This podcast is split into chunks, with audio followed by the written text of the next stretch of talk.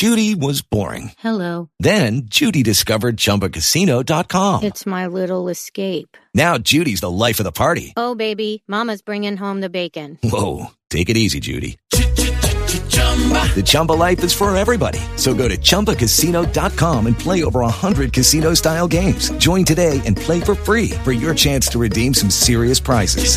Chumba. ChumbaCasino.com. No purchase necessary. Void where prohibited by law. 18 plus terms and conditions apply. See website for details.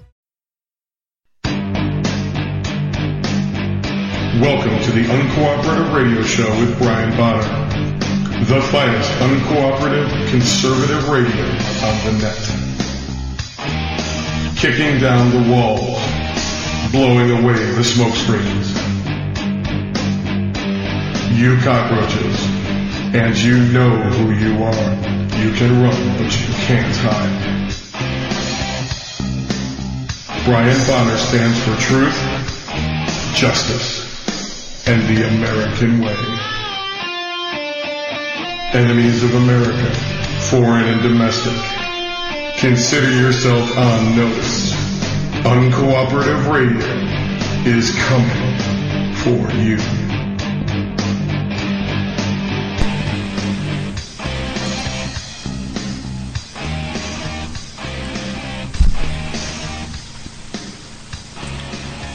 Okay,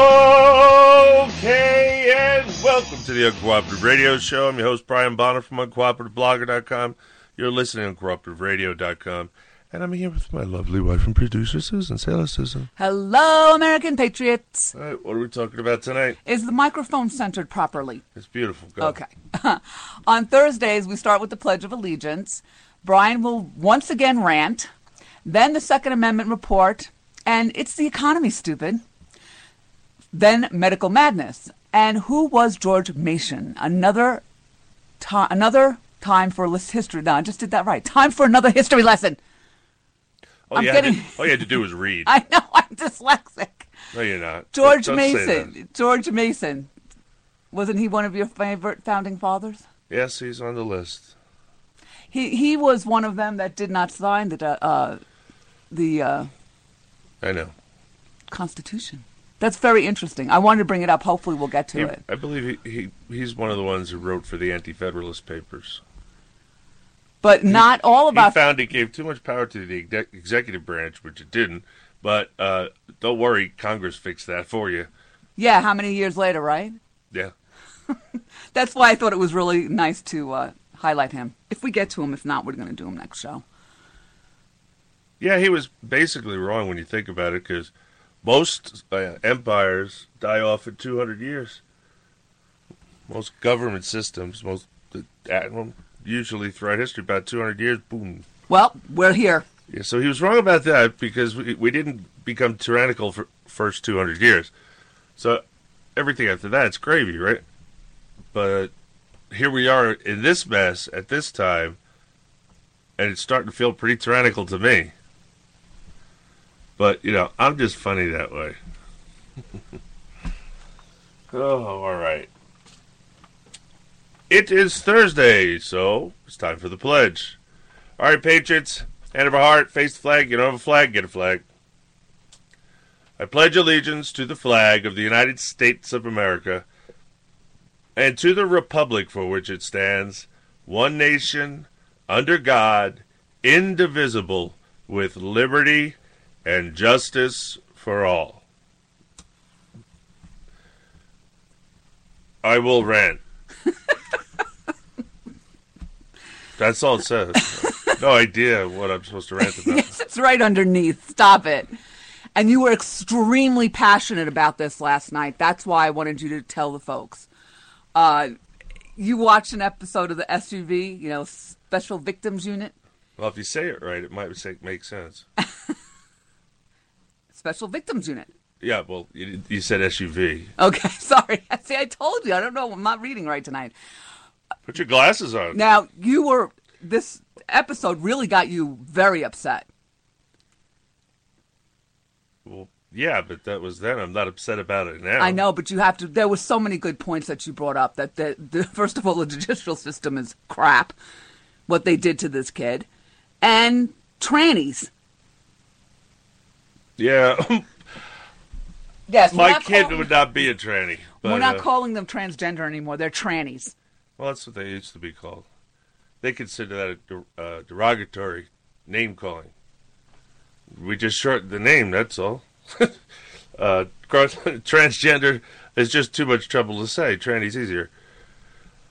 So anyway, as for you and the tranny, well, yeah, the kids were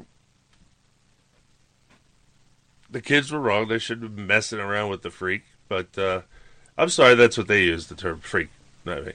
But you got to admit, when a boy is out in a dress and makeup, you might get a little attention. But they went a little too far, and but the story, I didn't like the way they they persecuted the kid because, yeah, all right, so they they they were harassing him or whatever.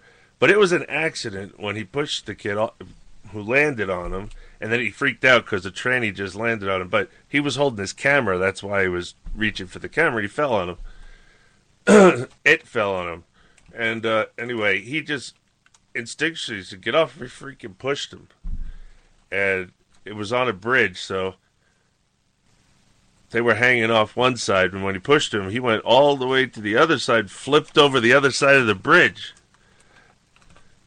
and turned out that was because it said its high heels caught in the grass that made him trip and fall over the. I'm sorry. um, it was an accident, obviously. Didn't mean to kill the kid. And he didn't kill him, actually. Kid lived through that, made it to the hospital, and then uh, the kid who did it drew up. Uh, he was an artist, so he drew f- "Forgive Me." I, I don't know what to call it. Pictures, I guess, But graphic novel kind of stuff. And the kid was very happy about that. So The tranny. the tranny, yeah, very happy about someone saying I'm sorry. And, you know, in the end, the last picture showed a black arm and a white arm and in Well, brotherhood embrace. And You didn't tell them that it was a black kid and a white tranny. I didn't mention. s- Are you a racist? what does skin color have to do? You racist bastard. Other than black people in general do have a problem with homosexuals. Look, I just the way it is as a community. They don't like homosexuals. They don't like spics. That's their term, not mine. Although I don't know why anyone had a problem with spick. It's like it was just short for Spanish. That's what they used to call me. So It was better than horse they, they called me all kinds of things. Mick Mick was one of them, but uh, I don't think it's insulting. I don't care. Anyway, I thought uh, I think they went overboard in prosecuting this kid, and was really too light on the other two black kids that were involved because they were the actual pusher. They still were harassing, picking, trying to pick up its dress, all that stuff. Uh, they shouldn't have been. It was just ridiculous. Uh, but you know, the they're young kids just starting into probably puberty, and it's very kind of confusing time. And then you have to deal with trannies. You can see how things get complicated. well, the progs did this on purpose. They did it on purpose to separate us and have us at each other's throats. Well, it certainly is working. Anyway, the trainee died in the hospital anyway of complications from the broken femur, the blood globules from the uh, from the uh, marrow was released into the bloodstream. It's not. It is actually pretty common. Made its way to the lungs and killed it. So, before he was just to get, you know, slap on the wrist because he said he was sorry and all that, and the family didn't want to prosecute. And then the kid died of complications. Then, oh, well, now he's back on the chopping block. Then they charge him as a, an adult. I mean, you, this is a good kid. He he worked hard. He did his homework. He had good grades. He was really trying to get out of the inner city. He didn't like living in the projects. And they took this kid who made made one mistake and they threw him into the system and threw him to the dogs. I mean, the seven year sentence that will start. I guess he's fifteen, so three years in juvenile. But after that, the rest of the term will be served in the regular prison. That kid's going to come out of the system a f- convicted felon, so he can't get a job. he's he's gonna know nothing but criminality now. He was now raised by the system, and you know what happens when you you go in that jail. You can't spend years in that environment and not come out changed. That's just the way it is. Uh, so I don't think I think I covered it all, didn't I? Well, again, you said last night, if you're going to be totally different from the rest, most of the population, you need to own it. You decided that you want to do this. That doesn't mean that we have to think you're normal or treat you that way. No, you have to. Oh, they want acceptance. You see. Tough. we all want acceptance and if you've ever lived a life there have, you have experienced groups that did not accept you get over it This is a Judeo Christian nation, okay? And you're going against most people's beliefs. no no he wasn't a homosexual there you go again this has nothing to do with sexuality Okay, well then he guess just likes to dress in women's clothing and wear makeup he doesn't want to have sex with boys there's a difference yeah, except that what he would he's attracting men to him. well Why would you do that if you didn't want to attract men to you? I don't know what you mean Dress up as a girl. i don't know it likes to be dressed up like a girl that's all So that how do you solve the problem in school? what problem That what all the, all these schools across the country. It seems like you're making a problem. No, the boys want to. The ones that are dressing up like girls want to go in the girls' room and the locker room. Well, I told you the, that's real simple. It's all about genitalia. There's no boys' room, girls' room. It's the penis room and the vagina room. If you've got a vagina, you go in that door. If you've got a penis, you go in that door. And I don't want to hear anything else about it. And that's how you handle the problem. See, simple.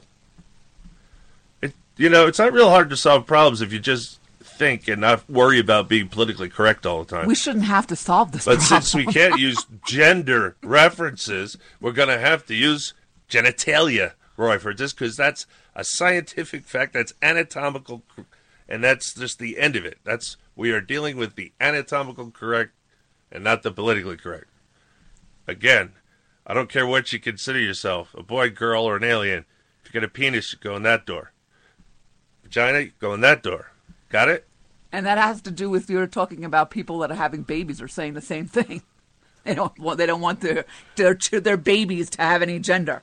Oh yeah, they're they're pushing for all the toys to be gender neutral, and they use gender neutral colors because, you know, we got to know that as soon as they enter into preschool, they're going to be teaching them all about homosexuality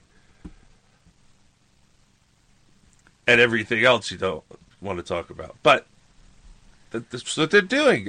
I already know in kindergarten they had the king and the king, and uh, the prince and the prince, and the. I don't, I don't think they had the. I think they had the princess and the princess too. I don't know. They've got all kinds of things out there to try and destroy your children's minds and lives, ruin their childhood completely. Man, I, the schools are screwed. I can't believe people still drop their kids off there. Well, a lot of the counties are pushing right now to take it back. They really are. There is a movement. I don't know how effective it's going to be if you don't have your school boards You can't. and your state. Well, the only way to do it is you can't accept federal funds, which you shouldn't anyway. That's unconstitutional. Find me in the Constitution where it says the government's allowed to dip in the Treasury for state aid, for any number of things it gives money for the state to do, like welfare. Go ahead, try.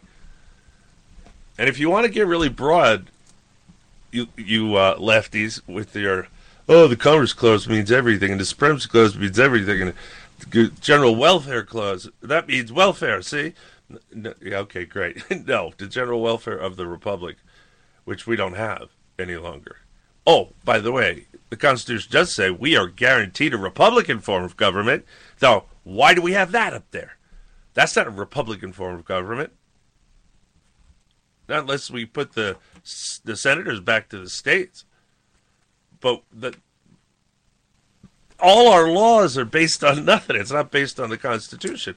And now we have these bureaucracies up there we need to get rid of, and people don't think, don't understand. We didn't need them to begin with, and we don't need them now. As a matter of fact, it's sort of like Brawndo. We don't stop watering the plants with Brawndo. Same thing. Stop watering the government with tax dollars and more power. all illegal. The minute we get our states back, bye bye. The whole thing's gone. Oh, there he is. But, you know, again, we'll be going back to a free market, so there'll be plenty of jobs for all the bureaucrats when we kick them out the door. Or they can start a business. A lot of them did that down in Puerto Rico. I don't know what happened. That guy, that one guy we talked about, The one governor, the- he had that back on the right track, yes, man. did. Everything was going and then great. they and they voted in a socialist. It, this is this is what happens, and then they They got it free. They did this in, in the UK too, in England, with Margaret Thatcher. I mean, she was great. And then what, which way did they go? The other way. After she, you know, let's go all wild and Labour. You know, this, the Labour Party. I don't know. People now are sitting around saying we we'd be better off if we were Parliament. No, we wouldn't. It was that was obviously one of the things floated at the Constitutional Convention and was rejected. Notice that everybody, our government only likes parliaments because anytime we save some place and rebuild them like Iraq, what kind of government do they end up with? Oh, yeah, a Par- parliamentary form Yes, they government. do. We've talked about this for years because I'm saying to myself, I've never wrapped my head around it. Why would you not give them a republic? because they don't want the republic. That's why they had the Seventeenth Amendment.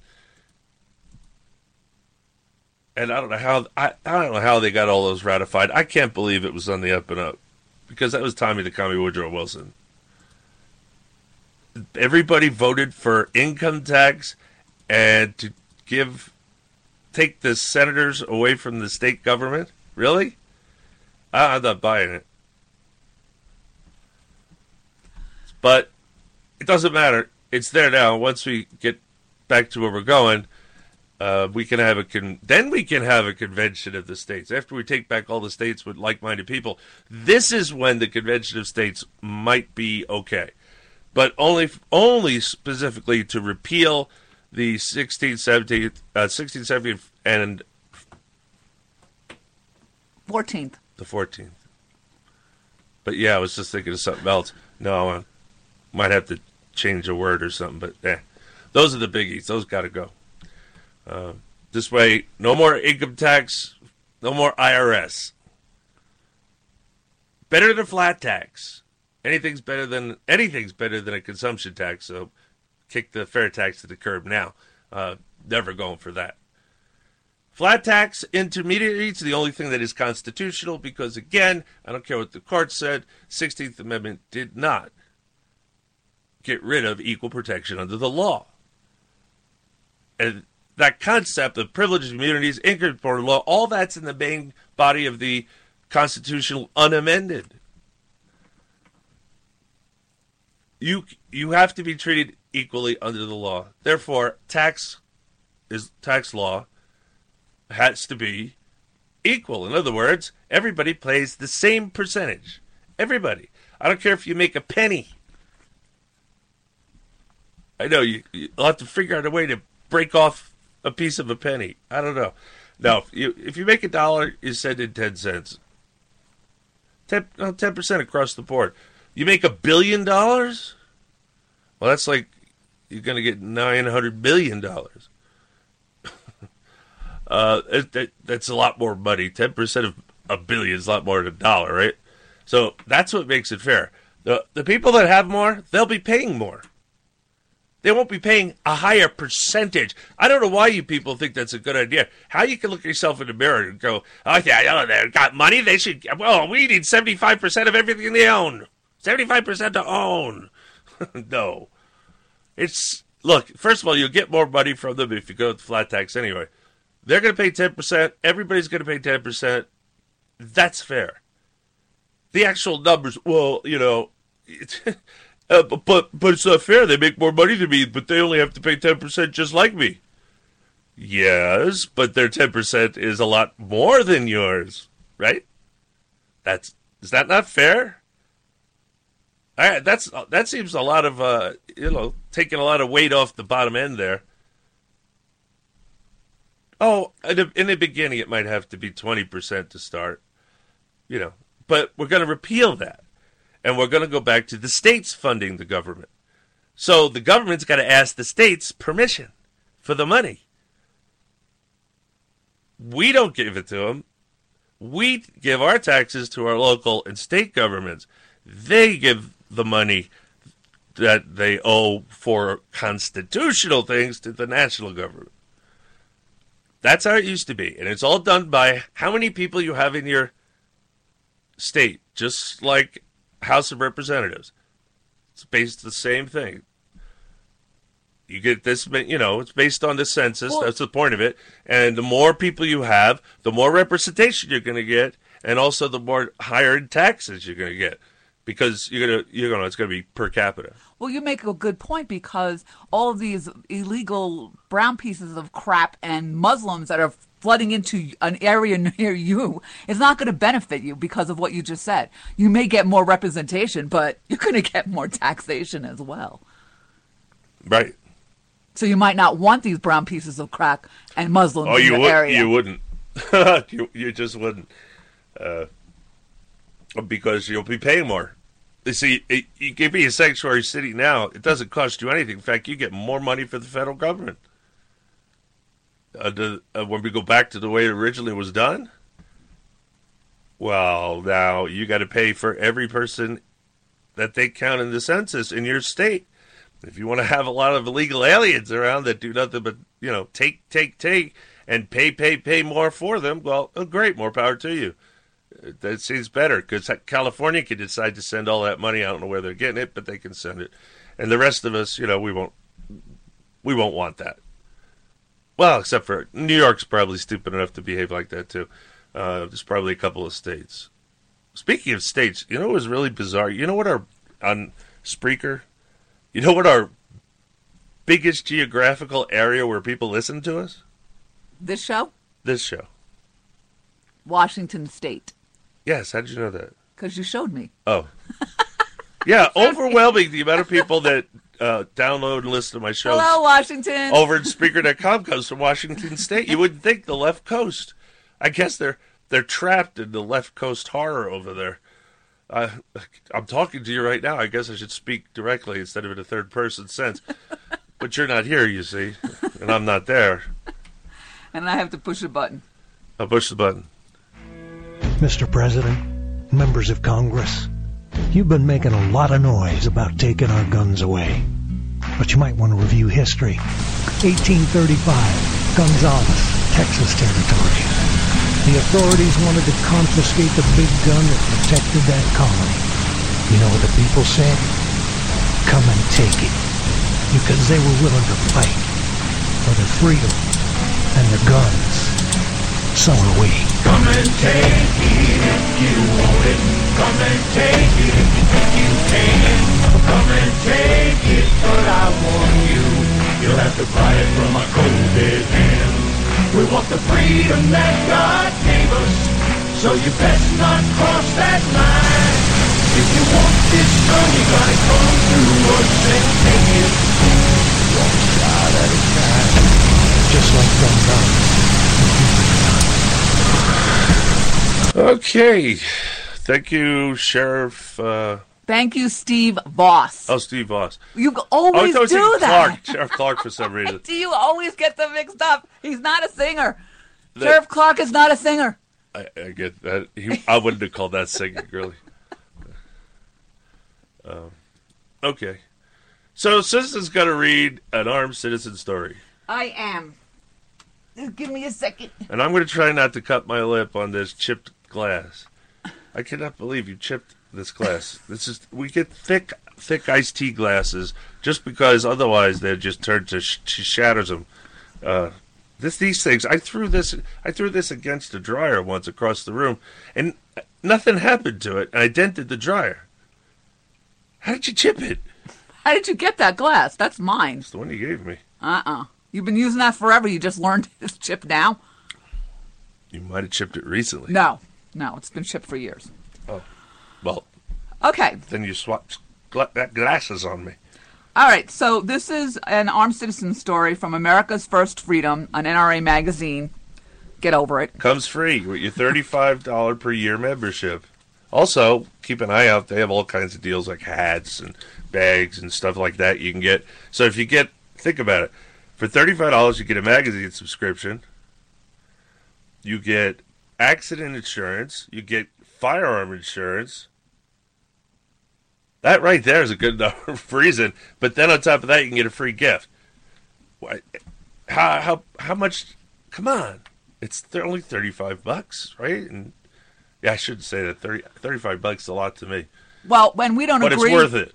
we don't agree everything that the NRA does, or No, but it's the only organization that is out there for our gun rights. And if you listen to them, they call it they're calling the NRA uh, terrorists. Terrorist group. They're not calling all the other gun groups, right?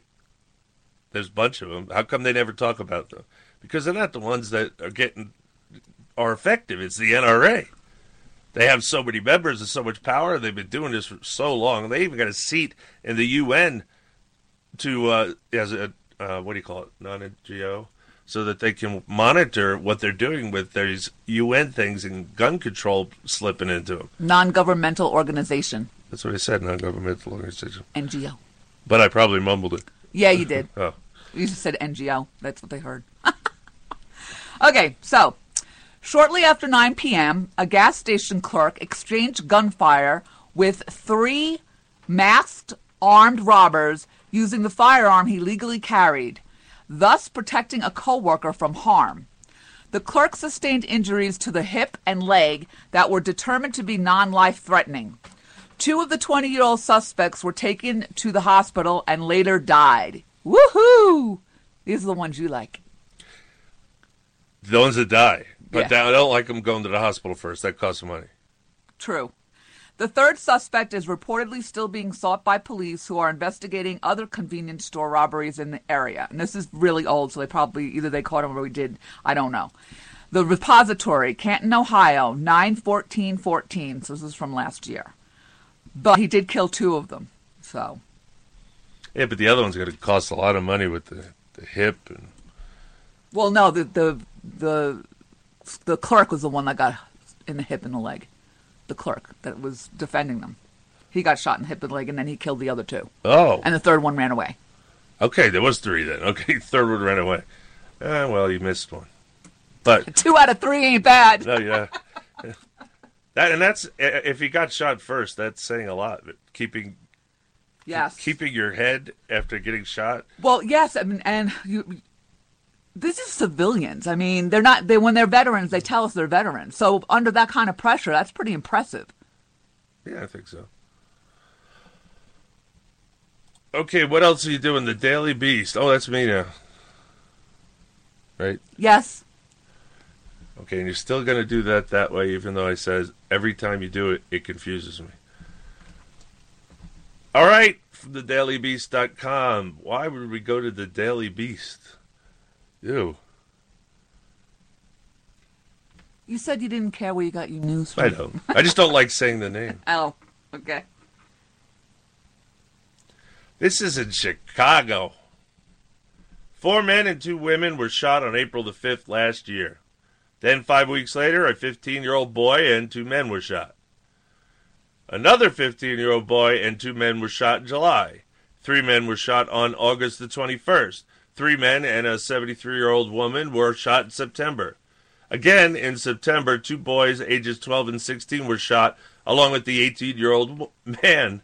Two women and one man were shot on that same block on November the 19th. Somehow this doesn't make sense because we don't have the title. I hate when they they when they make a title that they'll never like put it in the copy. So sometimes you don't know what the heck they're talking Yeah, about. but isn't this isn't this Obama land? isn't this where all these lovely people that are screaming gun Obama control, land. gun Yes, control? Yes, yes, Obama land. anyway, there's a whole lot of killing going on. These mass shootings didn't happen in Roseburg, Lafayette, Charleston, or Chattanooga, but in Chicago's worst neighborhoods, where, by one measure, it is more dangerous to live than the world's most murderous countries. West Garfield, Park, population 18,000, had 21 murders last year, which makes for a homicide rate of 116 per 100,000 people.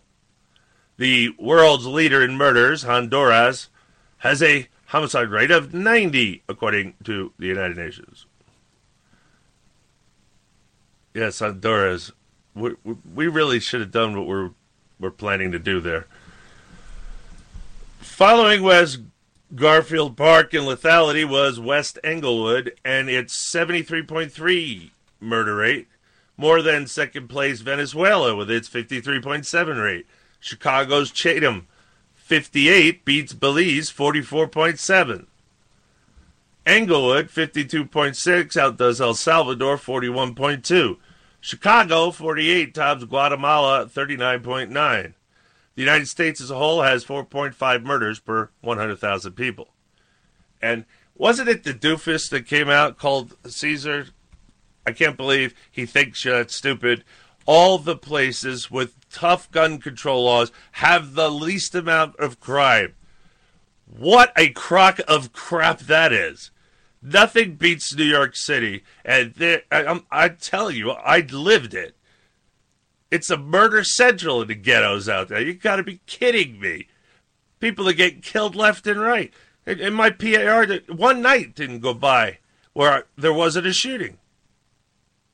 That's in my little area of response. This idiot comes out and says, "We're the toughest gun control." How about Chicago? Pretty tough gun control laws. No, still got high crime. Uh, We just covered that, right? California too, by the way.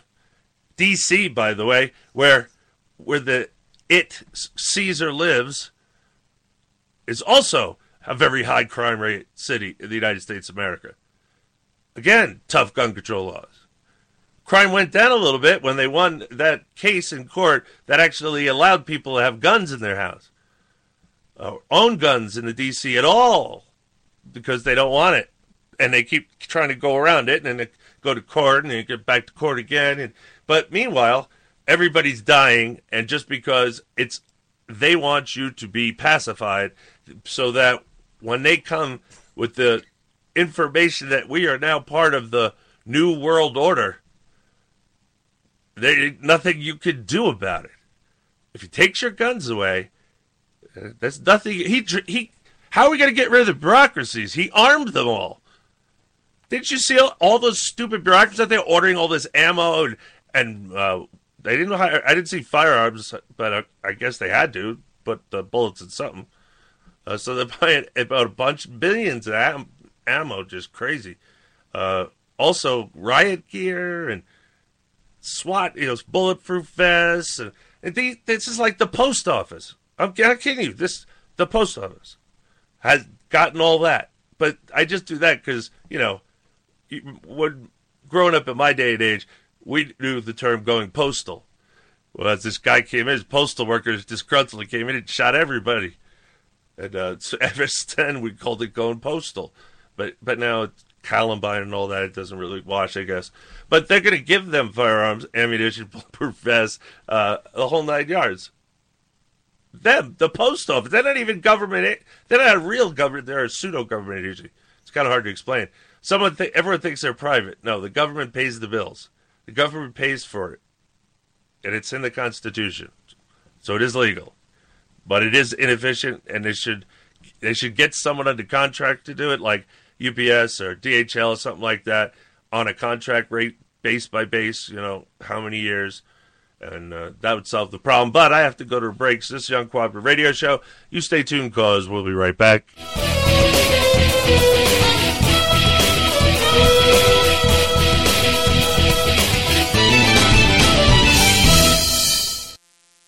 You live here? Yes. Well, maybe you know what a zombie is.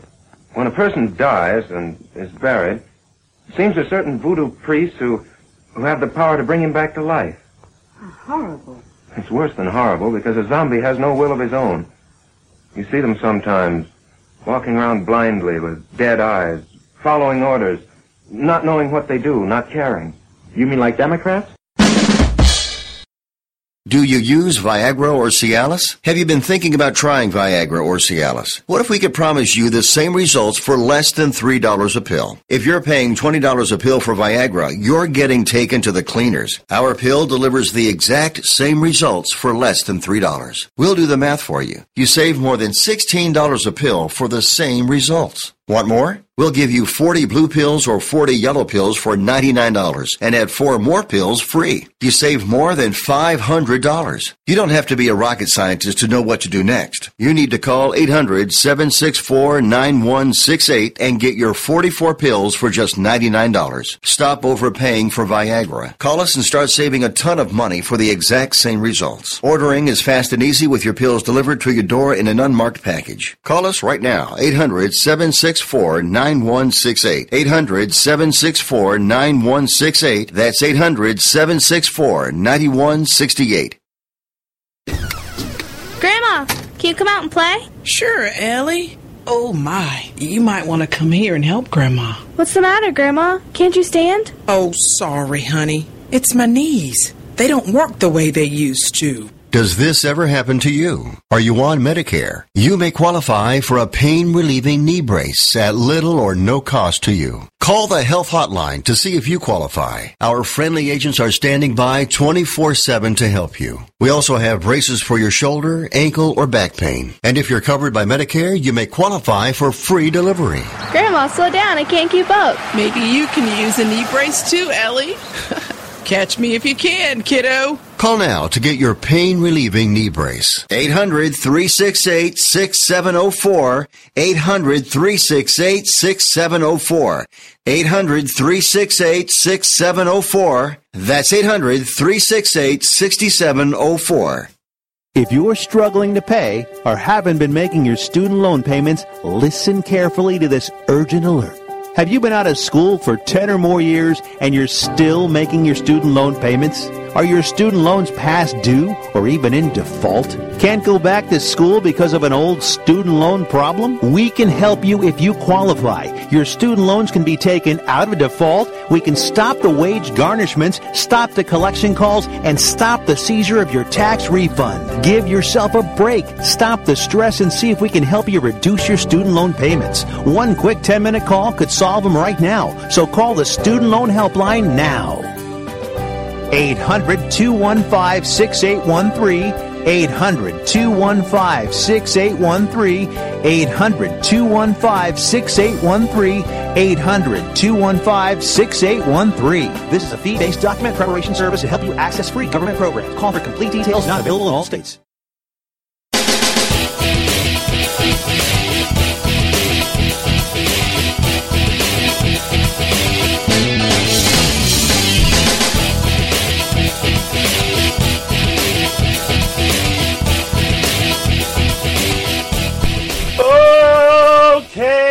And welcome back to the Uncooperative Radio Show.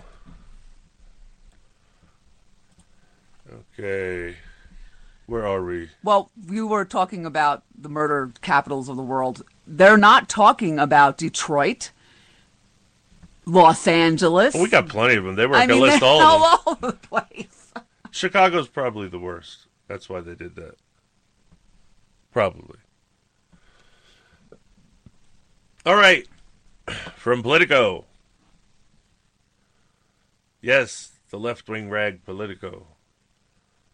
Senate Democrats will begin a campaign to combat gun violence on Thursday as party leaders prepare to unveil a sweeping package of legislation that builds on their failed 2013 attempt to require universal background checks for gun purchases, according to senators and aides. That's okay. today. That's today. They're doing it. They did it today because now they're shut down.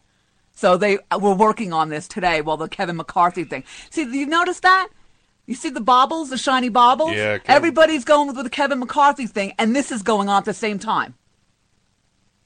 Correct. However, notice the wording here. Listen carefully. Failed the 2013 attempt to require universal background checks for gun purchases, according to senators and aides. What does that mean? Oh, universal means every sale. In other words, private sales from me to you, or if I give a gun from me to my son, I'll have to document it and blah blah blah blah everything. No. Background checks. There are no. There's no gun show loophole at gun shows. Actual licensed dealers buy booths, and when you buy a gun from them, they have to do a background check.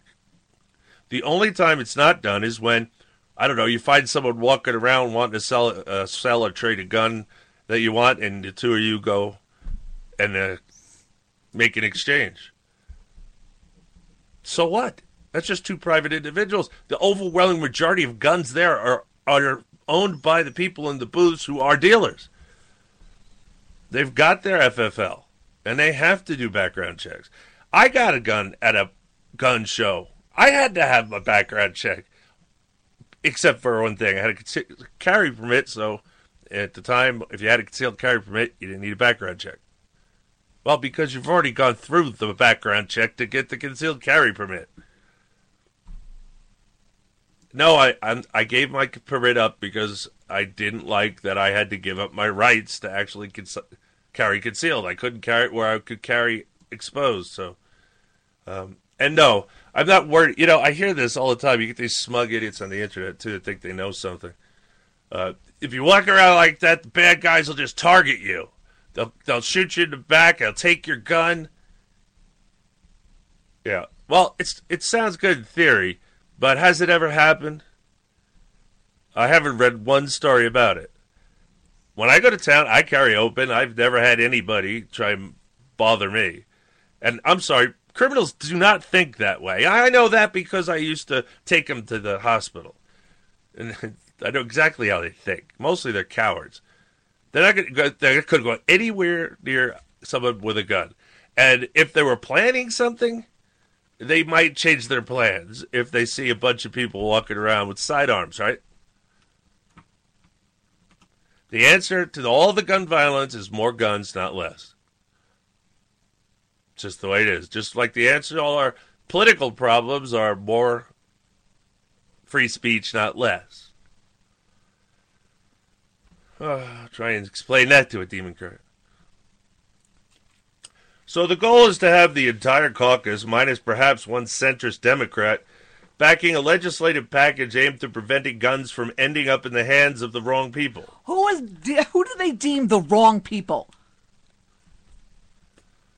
I don't know who they deem the wrong people. they can uh, see, but we consider the wrong people criminals. I don't know what they consider the wrong people. Uh, anybody? Oh, and Muslims. We veterans, don't want Muslims to have guns. You don't want vet- no. They want Muslims to have guns. They don't want veterans to have guns. You know, I want to thank everybody for all that mental health crap you pushing around gun control because now my fellow vets are being disarmed around the country because oh they suffer from PTSD so they can't have firearms. That's not what I wanted. Think. All right. Um, we're try- we're trying to play Pictionary here, I guess. Could could I please have the microcloth that should be back here? And it, so, in addition to background checks, Democrats are aiming to add new money for the Justice Department's existing background check system that has recently faltered and include provisions to prevent domestic abusers from buying guns. Sources familiar with the package said. There we go again. Anybody can be deemed a domestic abuser by anyone yeah, the, usually they give women. In some places, they just every time you get a divorce, it's just automatically the women file for orders of protection because their lawyers tell them to. And so everybody get almost a lot of guys get divorced end up with uh, yeah problems because you can't own firearms. Uh, as in, Mr. Emerson, Dr. Emerson found out when it happened to him, and they put him in jail so, but this this is a big deal when they say that. Again, the mental health thing. Who decides if you're mentally competent? Who decides if you have a mental health disease? I consider liberalism a mental health disorder. They might consider conservatism a mental health disorder. I'm just saying, it, it's you're giving them too much power to define who it is they're going to screw. And now we're giving them more money. Prevent domestic abuse from buying guns. So Supreme Court the package said the measure is also expected to include a proposal from Senator Patrick Leahy, Democrat, Vermont, intended to cut down on gun trafficking. Sources said you can cut down on violent crime by letting us all carry guns. Uh, also, you can get rid of the unconstitutional war on everything, uh, but especially drugs. You could also get rid of or Oh, and prosec- trans fats and salt and How about prosecuting for Fast and Furious? That was gun trafficking by our government, yes, it was. Mr. Leahy. That was store purchases by our government. Wow, ladies and gentlemen, I'm amazed I can see. uh, my glasses are toast. I think I'll just try without them. The package, which will be discussed at a Thursday press conference but is unlikely to be officially introduced this week, also aims to ensure that all key records are sent to a federal database and would make straw purchasing a federal crime. It already is a federal crime. Straw purchase is where you purchase a firearm for somebody else that can get a firearm. That's a straw purchase. And it's already against the law. It's already a federal crime. What the heck are they talking about? It's one of the th- one of the questions right on the form. I filled it out so much I should probably memorize it by now. It's amazing. Every time, how, why can't why can't you get a card after your first background check and says, "Hey, and like the, like the concealed carry permit, you don't have to do it again, the background check." So, I'm just saying, why every time I buy a gun, I got to go through a background check.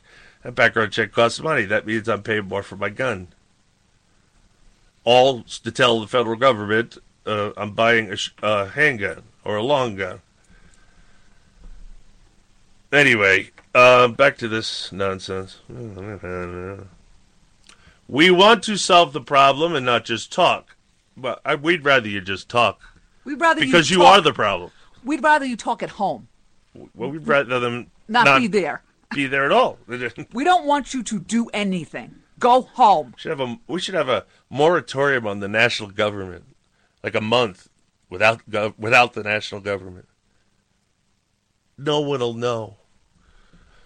You won't even notice. So anyway, they say they want to solve the problem, but I don't think so.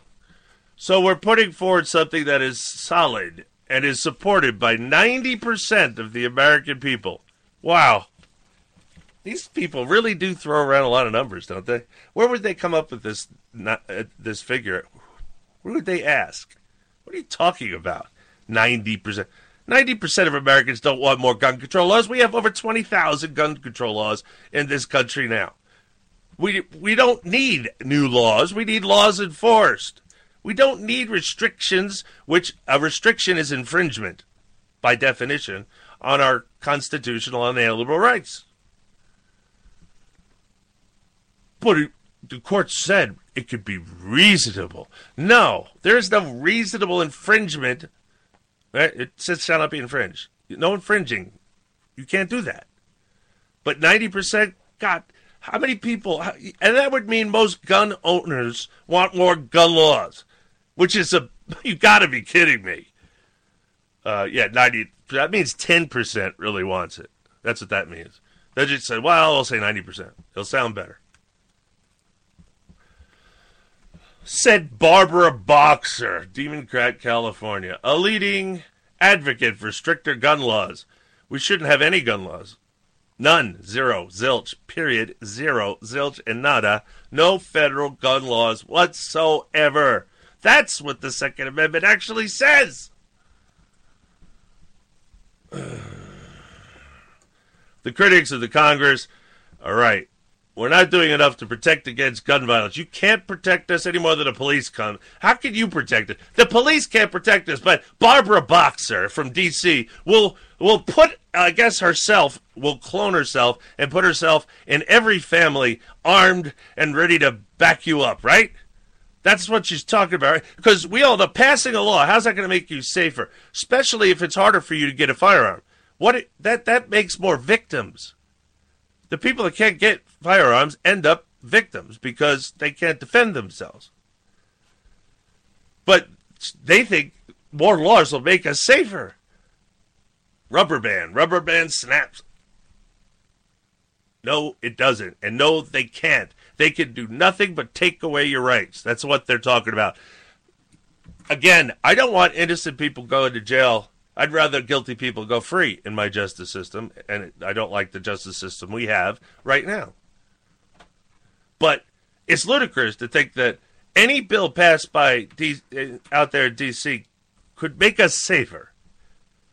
Oh, well, you mean take, taking guns out of the hands of bad people? You can't take guns out of the hands of bad people because uh, bad people don't follow the law. So you can make only take it out of the hands of honest citizens, which makes us all less safe.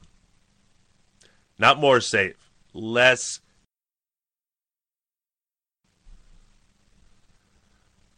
The proposal is not likely to get a vote under the reign of Majority Leader Mitch Old McDonald had a farm.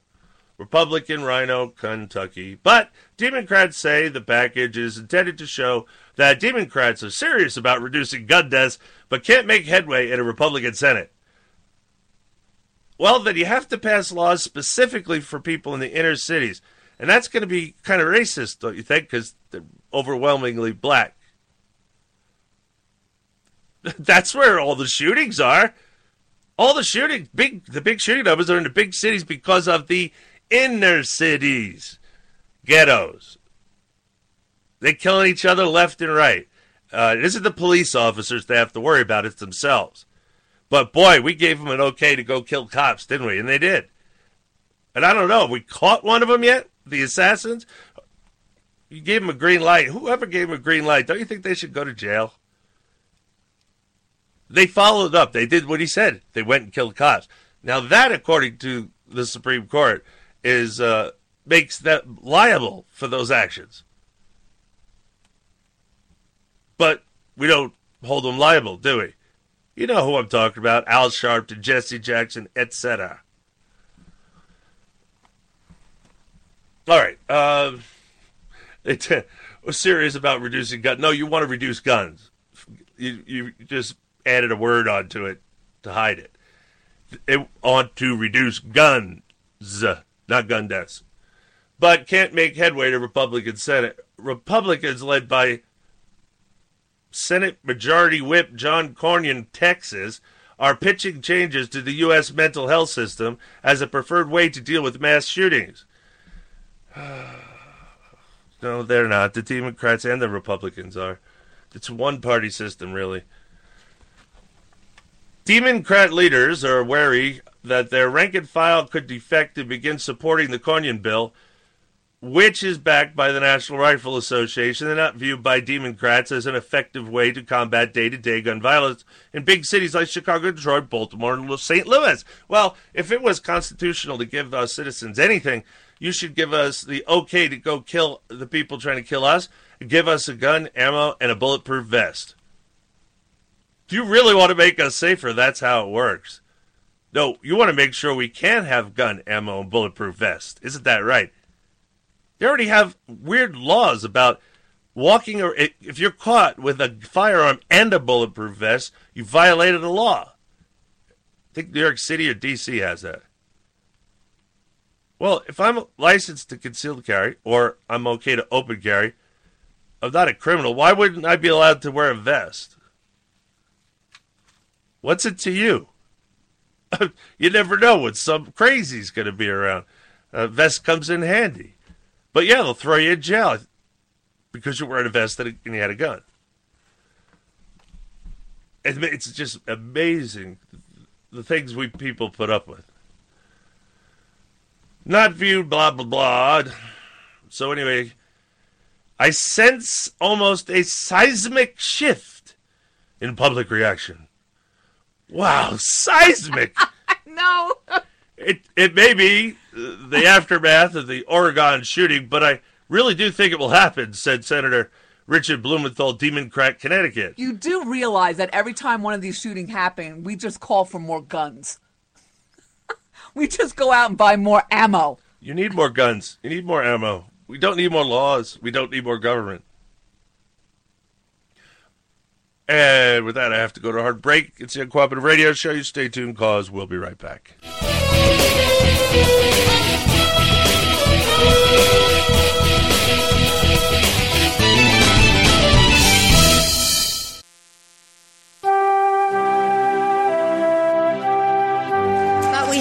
Pass the bill so that you can uh, find out what is in it, what is in it, what is in it.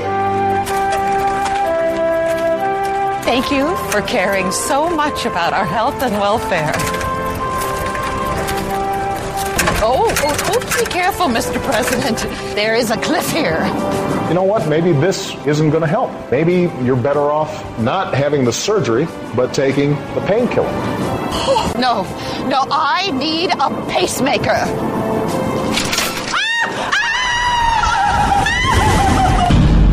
Make no mistake about it. President Obama and the Democrats who supported Obamacare began throwing seniors off the cliff back on March 30th, 2010, when they voted to cut Medicare's budget by $575 billion. Don't worry, Grandma. We've got you. Oh. Here are the facts the president doesn't want you to know about how Obamacare will impact the health and welfare of your loved ones. Obamacare puts into law the ominous Independent Payment Advisory Board, which is a medical services rationing board, about which the Wall Street Journal reported for the first time an unelected group will be empowered to limit health spending for the vulnerable elderly. In plain English, that means, as a result of the passage of Obamacare, based on factors such as your age and eligibility, 15 faceless bureaucrats will be making life and death decisions on whether or not you and your loved ones will receive the care you need and deserve. As a doctor and as an American, that is simply unacceptable. The Congressional Budget Office originally estimated that Obamacare would cost taxpayers $938 billion, and then just 10 months later, revised those costs upwards to $1.45 trillion. Medicare is already on life support, and now Congress wants you to entrust them with the nation's entire healthcare system. You know he's right. I'm Dr. Chris Held, and all of us agree. Medicare needs to be reformed, but it needs to be reformed in a way that will allow the next generation of seniors to choose the health plan that suits them best. I'm Dr. Jane Hughes. We understand that reform doesn't begin or end with our nation's seniors. If Obamacare is not stopped, your family's insurance decisions and major medical decisions will be decided for you by a small group of politically appointed government bureaucrats. We're not politicians, we're doctors. And as doctors, we don't treat Republicans or Democrats, we treat people.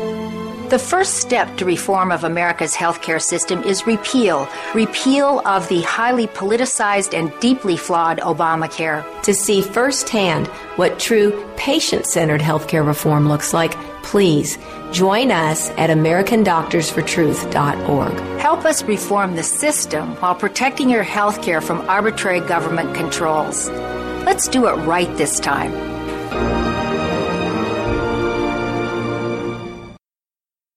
New from Class Envy Productions, the people who brought you Obamacare, Cleopatra Obama, and Barry's got a brand new stash.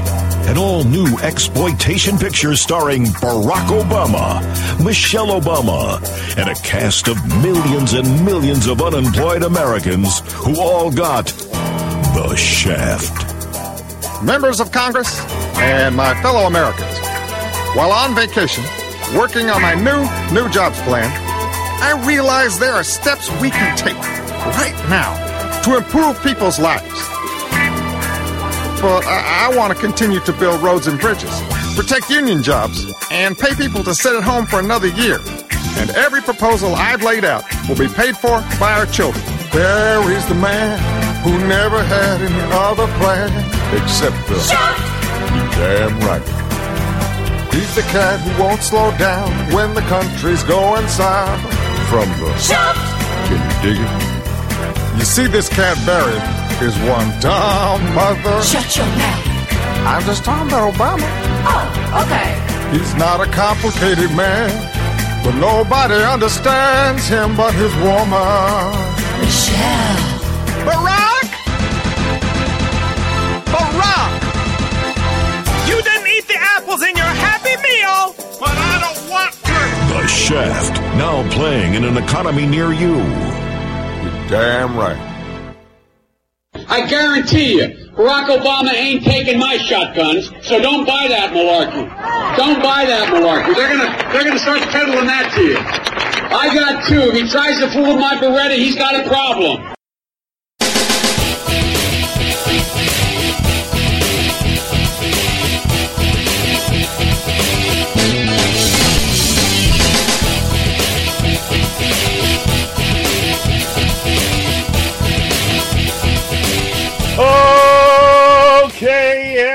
Welcome back to the Uncooperative Radio Show. Okay, now where were we I don't know. Are you done with before this? we were totally interrupted? Are you done with these cockroaches? Commercial interrupt us. Yes, and welcome to hour two of the Uncooperative Radio Show. I don't know. I always forget. well, not always. All right. Let's see. Where were we? Richard Blumenthal. Senate Democrats are rallying around three key points closing loopholes in the current background check system. There is none. Toughening up background checks in general. What does that mean? And shutting down the illegal pipeline of guns. How in the world could you ever do that? Th- That's that's impossible. Again, prosecute someone for Fast and Furious. Our government is having to do is the Again- pipeline. Again, these aren't legally purchased firearms. And no, they're not all stolen from somebody with with uh, right to own the guns. Uh, and so that's a problem. No, that does happen, but it's not it's not a big a big part of it at all. So how do you get the how do you shut down the illegal pipeline? Do you know, only way you can do that is just make guns legal, and then nobody will have a, a pipeline anywhere because it's legal. Same with drugs. See, it's legal. Problem goes away. You can't have drug lords without, you guessed it, drugs. all right.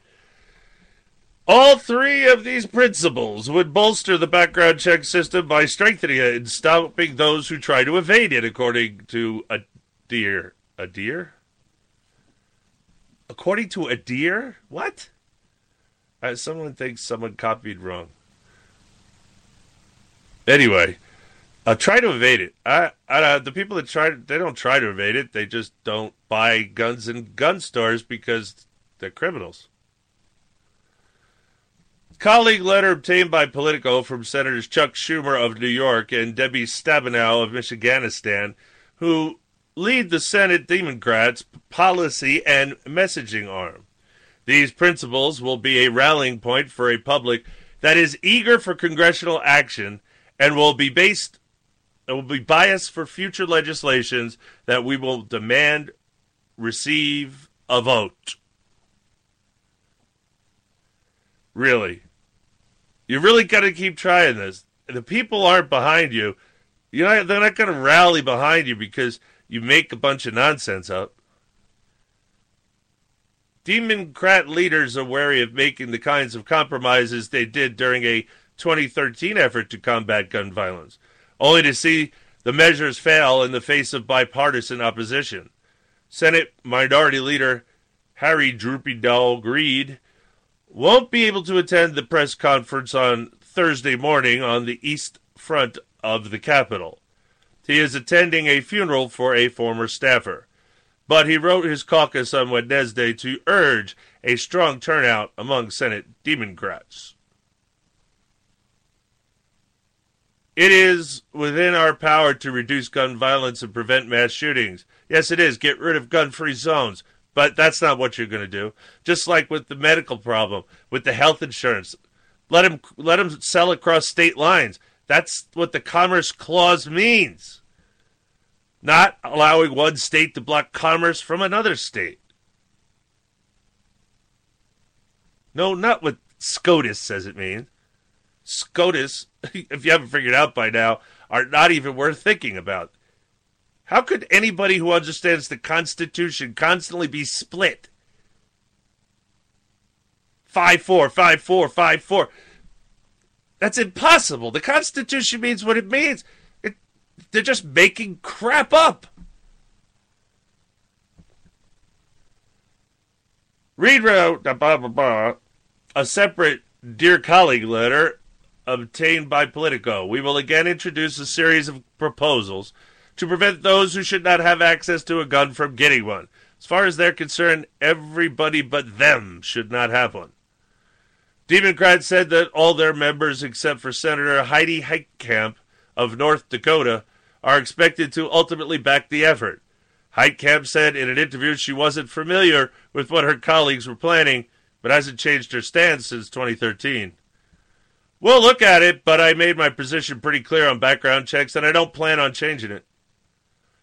Heitkamp did support cracking down on straw purchases, where one person buys a firearm for someone else in order to evade gun laws. Well, they already that's already against the law. And if you want to re- tell the Justice Department to arrest Bloomberg immediately, and then he'll turn on all the people he used to go do straw purchases for his little games playing around in other people's backyards where he has no business. He is guilty of of a, a straw purchase. Those people went and bought guns, say it was for them, and then they brought it across state lines to him, proving, oh, see how easy it is. Yeah, well, y'all, y'all should be in jail. Why did he get to make a press statement? The press release should have been, oh, not allowed. I'm not allowed to to do straw purchases to make a point about straw purchases. That's right. You're not allowed to break the gun. You know, you can't kill somebody to make a point about how killing somebody's no good. And yet, it, it, nobody went to jail.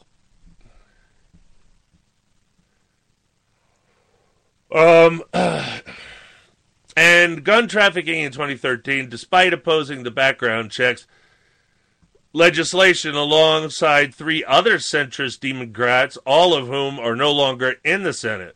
Another conservative Democrat, Joe Manchin of West Virginia, still supports the background checks proposal he devised alongside Pat Toomey, RiNo, Pennsylvania, in 2013, but was not yet familiar with the new larger package in aide said. Uh, wow, you, you doofus rhinos. You do know we don't want any more gun control laws, right? Gun control means hitting your target. Move along. What's not clear is whether any Republicans would support the measure or if it would be a purely partisan political exercise. Old McDonald said on Tuesday that he'd be taking a look at Cornyn's suggestions, but aides declined to speculate on any imminent action on the issue. Toomey said in a brief interview that he's pursuing all options to combat gun deaths. You, it's not your job to combat gun deaths. For Christ's sake, people, please, it's not his job. Why are you doing this to us? The government is not supposed to prevent, protect us from gun violence. It's not, nowhere in the Constitution does it say that. Your job is to protect you from gun violence by owning a gun and shooting back. Yeah. But Toomey, the RiNo, one of the most vulnerable incumbents in the Senate, has not yet reintroduced this proposal with Manchin, which Democrats view as an opportunity. Now that they are taking the lead, they hope to coax out positions from GOP senators up for reelection, putting them on the defensive as gun violence across the country continues. How do they know it's going to continue? Are they part of? Are they suborning it? Are they? Are they paying for it? Have they planned for it? Was this all devised?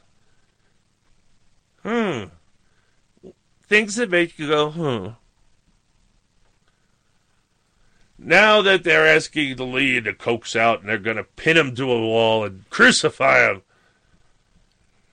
in addition to Toomey, Senators Mark Kirk of Illinois, John McCain of Arizona, and Susan Collins of Maine supported 2013 background check legislation.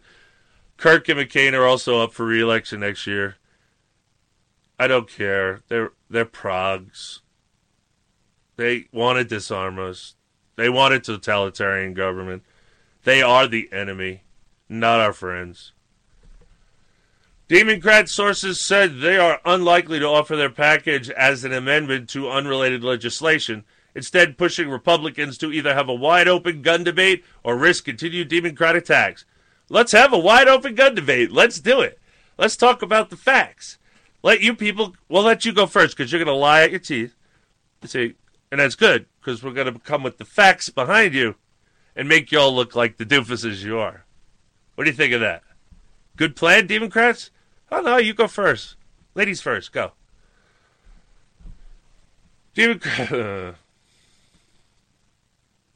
Republican aides declined to comment.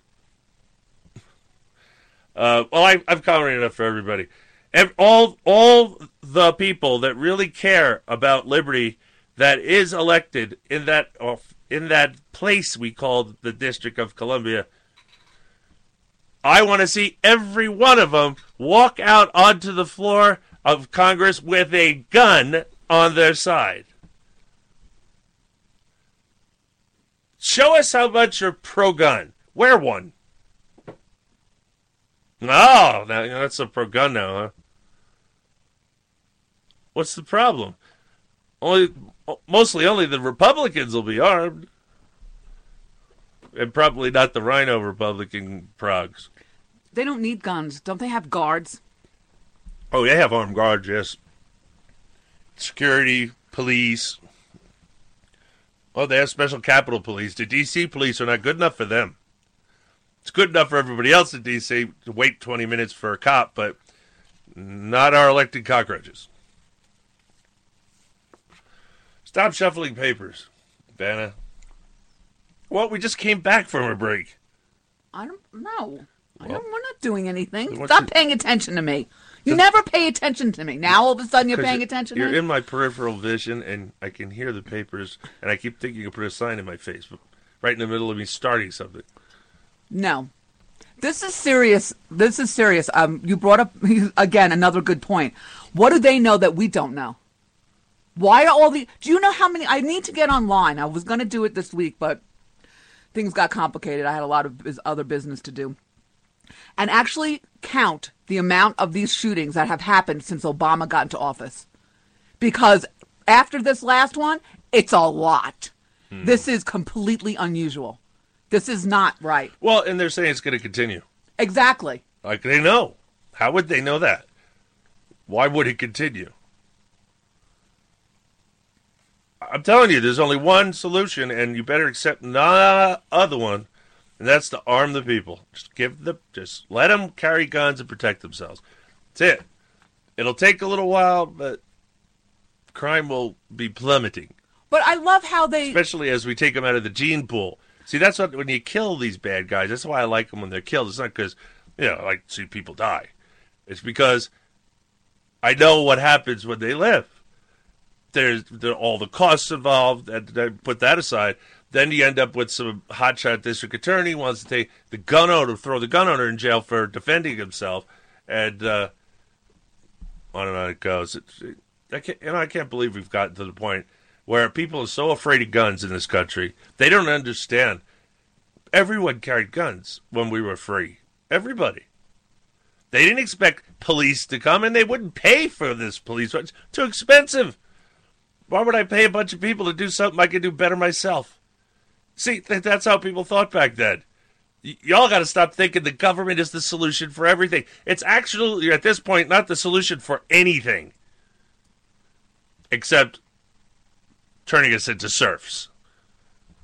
I'll tell you right now. Again, when we going back to taking back your local municipalities, your school boards, if you had a constitutional, like-minded mayor that believed in the Constitution, he would not allow Obama to come. I, I wouldn't if I was the mayor. Oh, don't even bother coming here, Obama. Uh, don't bother. You don't bring the circus and bread. Yeah, we got to take care of our own people. But that's that, that's not reality. That's not who they are. Why would they do that? I'm just saying. They're part of this whole thing. Did you see the idiot attorney general and the state attorney? Stupid things that come out of their mouths. Again, that's why we have to take back our states. Yeah, I know why we have to take back our states. Throw From the, the ground up. bums out. From the ground up. All right. It's the economy, stupid. Medical madness. No button? No, not for the economy. Something with. Yeah, we could. What are you talking about? It's too long, though. It is. It's very long. We have the Federal Reserve. Fear the boom of the bust. Yeah, and the Federal Fed Reserve. the Federal Reserve, and uh, what do you call it on gold? Uh, um, oh, that's a that's hard. Bernanke, Ron. Uh, oh, never Bernanke. No, No, Ron. Uh, Yeah. Ron. No, not Ron. Ron Paul. No, not Ron Paul. We have Milton Friedman. That's who I was looking for, Milton Friedman. Why would you say it's Milton Friedman? I know, but we also have one from Ron Paul too. He uh, on, on yeah on something I forget. Uh, what We're was it talking about sound bites. what was he? What was Ron Paul talking? About? I about? thought he was with Bernanke. I can look it up. Yeah, he was. I always he was uh, actually putting Bernanke on the hot seat. Right. But you know, he knows the whole thing is unconstitutional. He knows exactly what the Federal Reserve's doing. Anyway, so this is from theguardian.com. Oh, you know what I could play? No, I don't know what you could play. It's your that's your job. I have John Wayne on Kin- Keynesian socialism. If you'd like. Yeah, let's do that. I'm gonna push a button. There isn't a hell of a lot that, that we can do to change human behavior. Uh, we keep making laws to try and change human behavior. You can't do it. Think you can accept it and, and feel how you would feel in that position. You're being conned into Keynesianism and socialism now.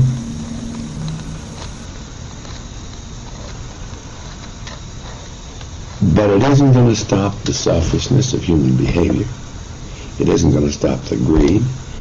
If you give, take $20 and give a dollar to every son of a bitch in a room and come back a year later, one of the bastards will have most of the money.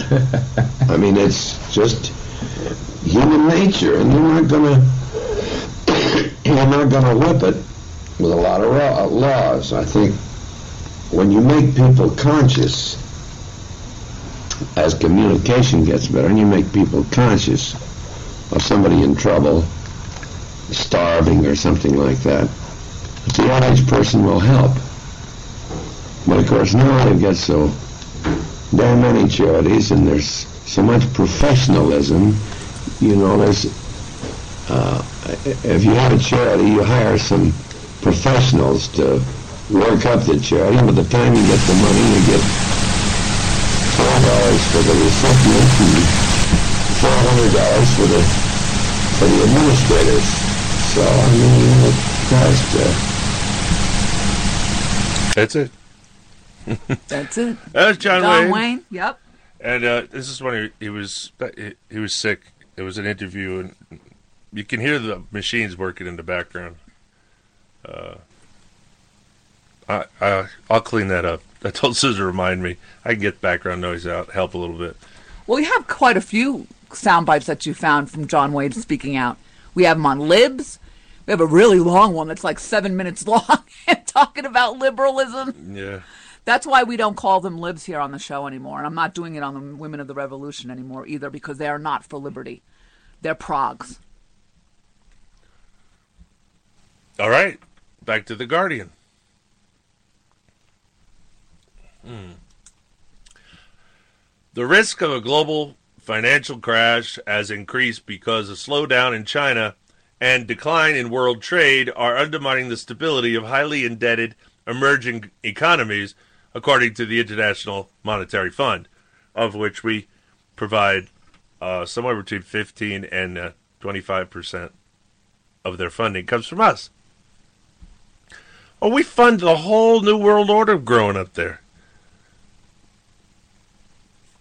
The Washington based leader of Last Resort said the scale of borrowing by emerging market countries, whose debts are vulnerable to rising interest rates in the U.S., mean policymakers need to act quickly to shore up the financial system. Jose Viñals, the IMF's financial counselor, said the threat of instability and recession hang over economies, including China, Brazil, Turkey, and Malaysia, was one of a triad of risks that could knock 3% off glo- global GDP. Now, notice they're not talking about Greece and Euro- any other European countries. Why is that? There's certainly the problem. Greece hasn't fixed itself. What's going on over there? Did they give them the money? Did they withhold the money? What's going on? Did they finally do what you wanted to do, raise taxes and lower government overhead? Austerity doesn't work. Only a useful idiot could buy into that. Now, we read an essay last show that was highlighting how all of this is coming together to collapse the individual com- countries to create a global need for a one world order. Right. When there's anarchy, that's when they'll be ready to take over. The second, he said, was the legacy of debt and disharmony in Europe. While the third is centered on battered global markets that are more likely to transmit shocks rather than cushion the blow. I'm glad to see they brought up Europe. At the very least, central banks would need to remain vigilant and be prepared to increase their stimulus programs. Should difficulties in emerging market countries spill over into the financial system. This is not capitalism, ladies and gentlemen.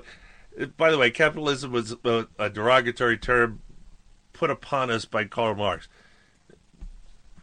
Adam Smith never mentioned anything, any such thing. Free markets. That's it. And no, not free trade. There was never any. T- the free trade lot just doesn't work. Free free markets work, but trade between countries can sometimes be free, but it can't always be free, and to the detriment or betterment of each other. A trade agreement should make everybody happy. So you know, you never mind. I love the way they still do the old English spelling over there. Programs with uh, two M's. Um, so anyway, you got difficulties emerging markets spilling over into the financial system.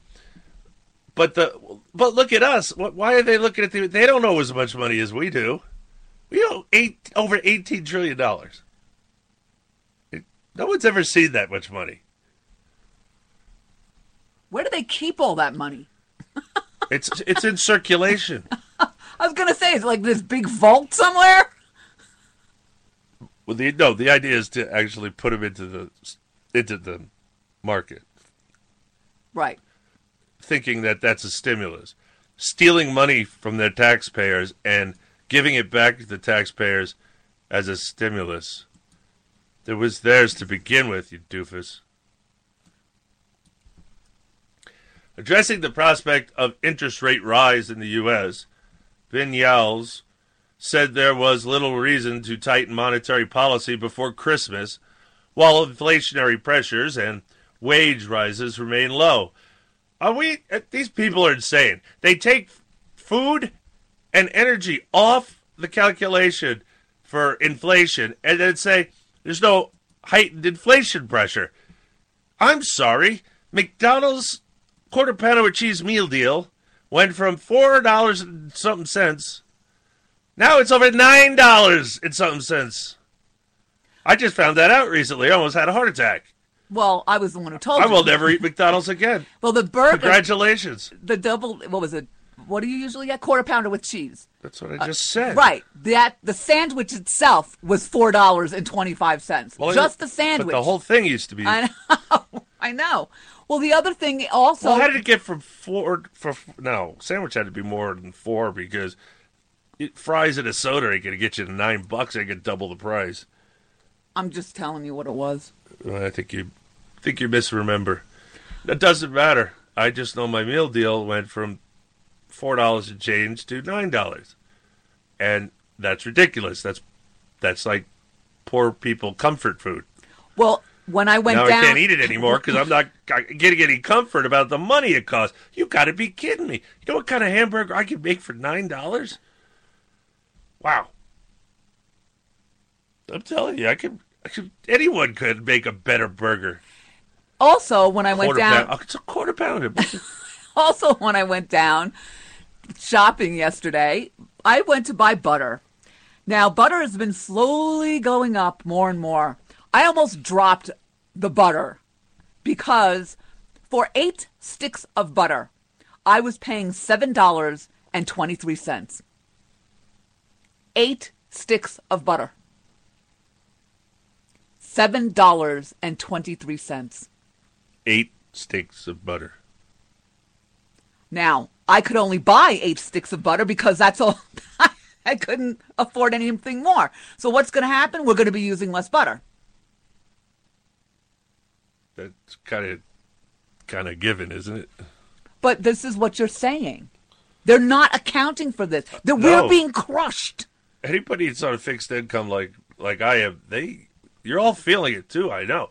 Even the ones that aren't on fixed income, That have families. yeah, you're you're feeling it. There's no way you can't feel that kind of rise in prices on on groceries. That that screws the poor the poor woman's budget. I know it could be a poor man too. Leave me alone with my illusions, will you?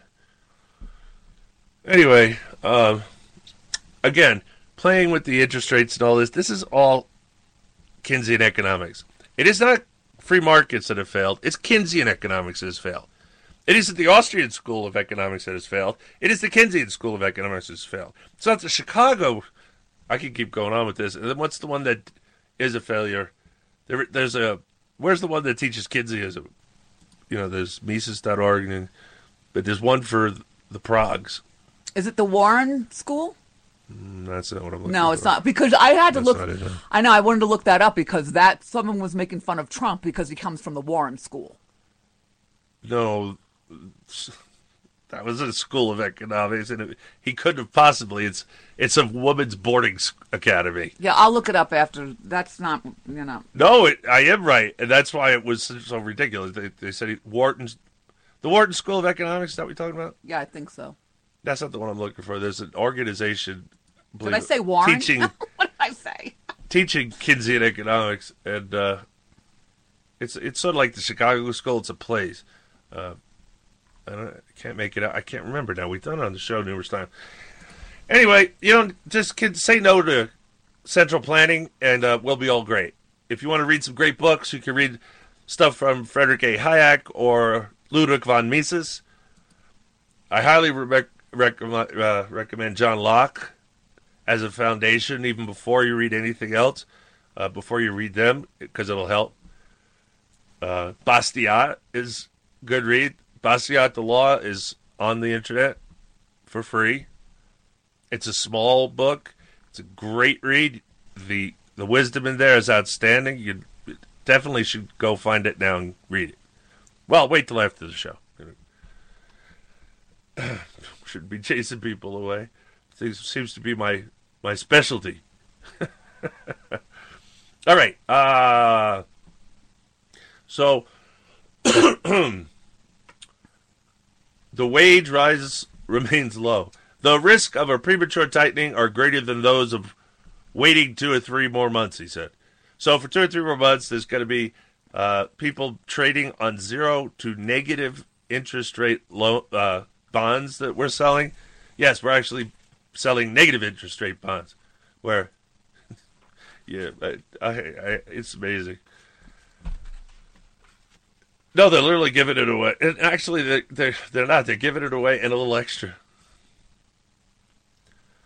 The warming follows a summer of turmoil in global markets, triggered by China's attempt to increase its flagging exports with a currency devaluation. The move sparked panic in stock markets, which tumbled around the world as investors recognized for the first time the impact of China's slowing economy. Again, they're trying to manipulate the economy. That's what governments do you give them this power, but we didn't give them this power. They don't have it. So we, you know, again, when the states come back, the central bank is gone. Uh, won't be an issue. Oh, there'll be no funding for any of the IMFs and UNs and blah blah bloobs either because uh, there's nothing in the Constitution that allows us to dip into Treasury to give other people your money for no apparent reason. Even for an apparent reason, it isn't there. But for no apparent reason is kind of mind boggling. Uh, anyway, so we're good for Christmas. And uh, China be happy because we'll buy more Chinese crap for Christmas because we don't make toys or anything anymore. So I don't, I don't know how we don't benefit except for the store, the people that sell it. That's it. That's the only people who benefit from that. We don't get any benefit from it. Well, unless you're employed. Well, by, by when I say I didn't say the the bosses, I said the business. Whoever's working in the business, like stock boys, etc. Uh, which turns out our Walmart is crawling with now. Stock people. Man, they're going crazy. We got they closed down one of the WalMarts now, so all those people are coming to our Walmart in Butte and stripping the shelves bare. Uh, so now they had to hire a whole bunch more people to get the sh- shelf stocked. Oh, those that horrible Walmart employing people, giving them low cost drugs and health and eye vision benefits.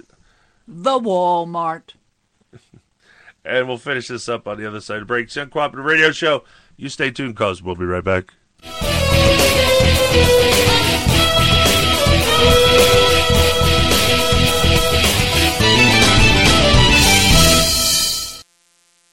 The path to restoring our republic was laid down by our founding fathers. The principles of freedom, liberty, personal responsibility, and limited government are conservative ideals we will never abandon. America is listening. Grassroots, common sense, conservative talk radio. It's on the internet. Tune, tune, tune, in now. Red State Talk Radio, featuring some of the most popular internet talk show hosts in America today. Are you listening? RedStateTalkRadio.com. If you are successful at what you do, whether you're a doctor, a lawyer, a business owner, or you have a great career, you understand the concept of protecting yourself. Well, are you protecting yourself, your family, and your assets with quality term life insurance? Consider these possible rates. A man age 45 non-tobacco user could obtain $1 million of coverage for as little as $75 a month. And this rate is fixed for the next 10 years. We specialize in policies of $500,000 and above. A man age 50 non-tobacco user may be able to obtain $500,000 of coverage for as little as $115 a month. And this rate is fixed for the next 20 years. We have great rates for smokers too. Call the Term Lifeline now. 800 430 1891. 800 430 1891. 800 430 1891. If you're struggling to pay or haven't been making your student loan payments, listen carefully to this urgent alert. Have you been out of school for 10 or more years and you're still making your student loan payments? Are your student loans past due or even in default? Can't go back to school because of an old student loan problem? We can help you if you qualify. Your student loans can be taken out of default. We can stop the wage garnishments, stop the collection calls, and stop the seizure of your tax refund. Give yourself a break. Stop the stress and see if we can help you reduce your student loan payments. One quick 10 minute call could solve them right now. So call the Student Loan Helpline now. 800 215 6813. 800 215 6813. 800 215 6813. 800 215 6813. This is a fee based document preparation service to help you access free government programs. Call for complete details, not available in all states. Do you use Viagra or Cialis? Have you been thinking about trying Viagra or Cialis? What if we could promise you the same results for less than $3 a pill? If you're paying $20 a pill for Viagra, you're getting taken to the cleaners. Our pill delivers the exact same results for less than $3. We'll do the math for you. You save more than $16 a pill for the same results. Want more? We'll give you 40 blue pills or 40 yellow pills for $99 and add four more pills free. You save more than $500. You don't have to be a rocket scientist to know what to do next. You need to call 800-764-9168 and get your 44 pills for just $99. Stop overpaying for Viagra. Call us and start saving a ton of money for the exact same results. Ordering is fast and easy with your pills delivered to your door in an unmarked package. Call us right now. 800-764-9168. 9168. 800 764 9168. That's 800 764 9168.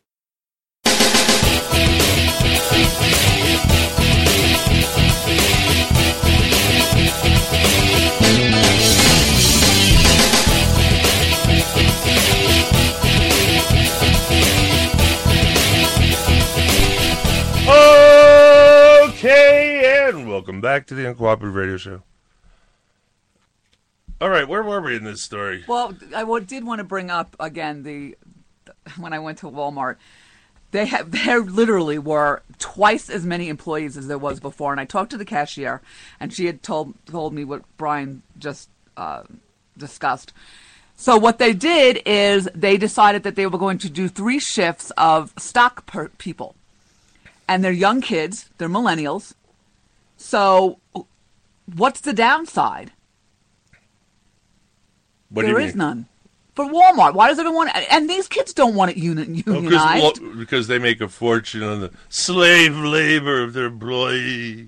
and you do realize that if there was a union in Walmart, they wouldn't have been able to hire that many people like they did. Oh, they would have been laying off, closing stores. Uh, you, you know, leave well enough alone, ladies and gentlemen. Just leave it alone. It's organic. Let it be organic.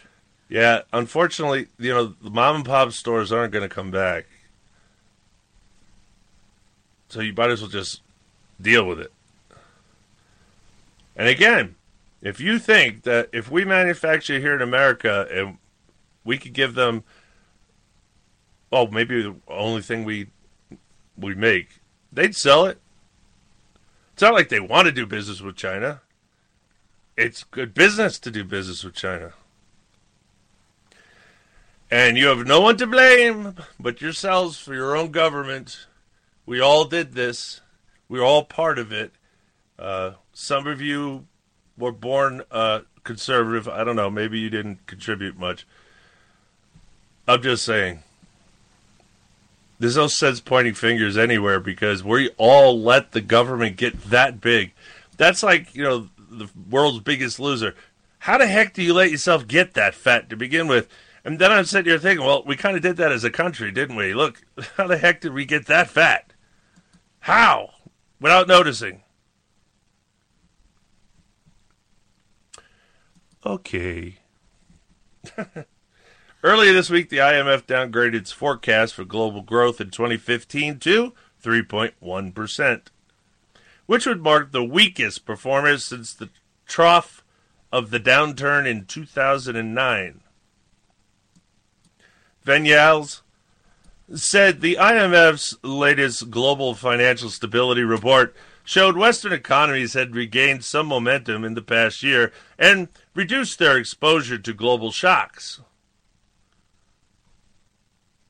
This is all look, they're they're all just gearing up to take to rule the world, okay? They're, and everything that every step that leads us there is a step towards victory for them and uh, well, like I said, serfdom for us. Come to think of it, Frederick A. Hayek wrote the book uh, called Road to Serfdom. It's a good book. Oh, if you want to hear more about the Austrian School of Economic, go over to Mises.org, M-I-S, M-E-S-I-S. M-I-S-I-S. M-I-S-E-S. What? M I S E S Mises. Dot org. Oh, right. M-I... I was just there today. I was Yes, yes. going to do that. The Austrian school Obviously, I haven't science. been there in a while. Yeah, I was just there today. That's our favorite school. M I S E S, right? Yep. Okay. Mises. M I S E S. Ludwig von Mises. This is now from the Free Beacon. Wow, I haven't been at the Free Beacon in a while. Employees for the federal government earn far more than their counterparts in the private sector. And by the way, this used to be the other way around. I kid thee not. According to a new study by the Cato Institute. If you don't know what Cato is, it's a libertarian think tank. Federal workers' pay and benefits were 78% higher than private employees, who earned on average $52,688 less than public sector workers last year. Public sector means government. The study found that federal government workers earned on average of $84,153 in 2014. For a bureaucrat? Are you kidding me? Compared to the private sector's average of 56,350. Cato based its findings on figures from the U.S. Bureau of Economic Analysis, the BEA. But when adding in benefits pay for federal workers, the difference becomes more dramatic. Federal employees made $119,934 in total compensation last year. Okay, how much did the average welfare recipient make last year? Well, you notice we, were, we keep talking, and everybody does, about government, you know, being on the teat of the government. If you are living like this, then you will do what the government tells you to do. Otherwise, you will not get any money. So if you need to turn in your neighbor, then you will do so, or your family will not eat. Well, they they better beat us to the punch because we're going to kick them out of the government, and their family will have to find money to eat. So the federal employees made one hundred and nineteen thousand nine hundred, almost one hundred twenty thousand dollars in total compensation last year, while private sector workers earned sixty-seven thousand two hundred forty-six, a difference of over fifty-two thousand dollars or seventy-eight percent. Since the 1990s, federal workers have enjoyed faster compensation growth than private sector workers, according to the study written by Chris Edwards, the Director of Tax Policy Studies at Cato. In 2014, federal employees earned 78% more on average than private sector workers. Federal workers earned 43% more on average than state and local government workers. The federal government has become an elite island of secure and high paid employment, separated from the oceans of average Americans competing in the economy, the Edwards wrote. The Edwards wrote? the report noted that 2.1 million people work for the federal government, costing over $260 billion in wages and benefits this year. Cato, a libertarian think tank, praised the partial pay freeze implemented between 2011 and 2013 and suggested that the government should reduce the size of its workforce and trim its generous benefits. Cato said average federal workers grew rapidly for a decade before the pay freeze, but began increasing again in 2014. Gee, wonder what happened in 2014. Federal pay should be reasonable, and we need competent people in federal jobs, assuming that the jobs are useful ones, the study concluded. But the government should not be one of the highest paid industries in the nation.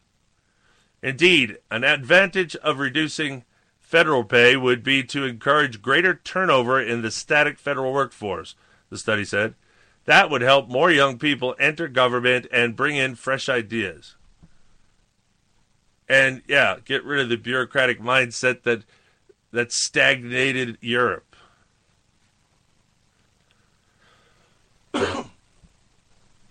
Pardon me. From York, from Fox News. If you're a millennial who's just graduated from college, congratulations. You deserve a round of applause. But if you've just graduated from college and moved back in with your parents, what you're hearing is the sound of one hand clapping. Because let's face it, it's time to grow up and find a place of your own. But should you buy or rent? That's a tough one. If you want to live in New York City or a tech hub like San Francisco, home ownership may not be an affordable option right now. Although renting may not be a good one either. Rents are so high in those cities that you could find yourself living paycheck to paycheck even if you have a good paying job. But once you've been working for a few years, have some savings under your belt, and some flexibility in where you live and work, buying a home may be a very attractive choice. Nationwide, more people rent than own. 69% in New York City, 58% in San Francisco, and 52% in Los Angeles as of 2012. But renting may not be their best financial option. Most millennials are renting too. Some of that is because they've delayed major life events like getting married and having kids, uh, says Svenja Gudell, chief economist at Zillow, the online real estate and rental marketplace. But now is a good time for millennials on stable financial ground to seriously consider buying a home because of its many long term benefits, he says. To help people decide when it is financially advantageous to buy rather than rent, Zillow has established a break even horizon that gives the number of years you would have to live in the home for the accumulating net costs of renting to exceed those of buying. The number of years varies throughout the country, but the national average is 1.9 years. So, if you're staying at a place for more than two years, you're going to want to buy that house. It will just make more sense, Gudell says. But don't think of your house as an asset like gold, says Joe Chart, CEO of Naked Apartments, a New York rental website. Think of it as a consumer good, like an oven or a car. The value that goods home produces for you comes in the form of rental services. That yield is tax free because of the mortgage interest reduction, Chard said. And that yield never goes away as long as you own the home. Yeah, they're just saying, why don't you try and why don't you try and live in your home for a while instead of turning it over to pay your credit card bills? Mm. Um, really, I, I, 1.9 years, I'd say four years. If you're not going to stay four years, does it doesn't pay. Well, and that's the thing with your with our daughter. That's every place she goes, she wants to buy a house. Well, she's not even there for three, four years. Buy a house. She's, she hasn't lasted a year anyplace. Well, she lasted. Well, No. you're right that she hasn't lasted in an apartment, but she's last lasted in Butte for three years. Yeah, but that's about it. Yeah, but she moved how many times? Five times. There you go. That, you can't buy and sell houses that fast. No, you can't. And they should own a house anyway because they have nothing but debts. Well, did you tell them how the market was when we were in Long Island? No. About what was it cheaper to get an apartment than to have a house, or was it cheaper to have a house than an apartment? It was cheap. It was more financially beneficial to rent over own.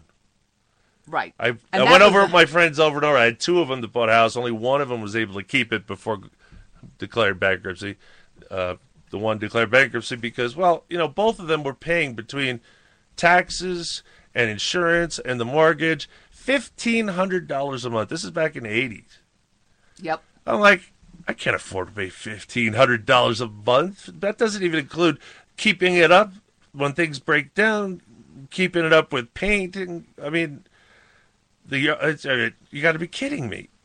On my uh, my friend was always going. I'm telling you, Brian, it's more. It makes more sense to buy a house than to rent. I said, well, okay, let's break it down. I pay seven hundred dollars a month for rent. We didn't pay that much, did we? Yep. That includes all my utilities except electric and cable, cable and phone. So the heat's covered, Water. water's covered, garbage is covered, all that stuff. Uh, that when you have a house, you got to deal with. And when something breaks, I just pick up the phone and some guy comes over and fixes it. It doesn't cost me anything.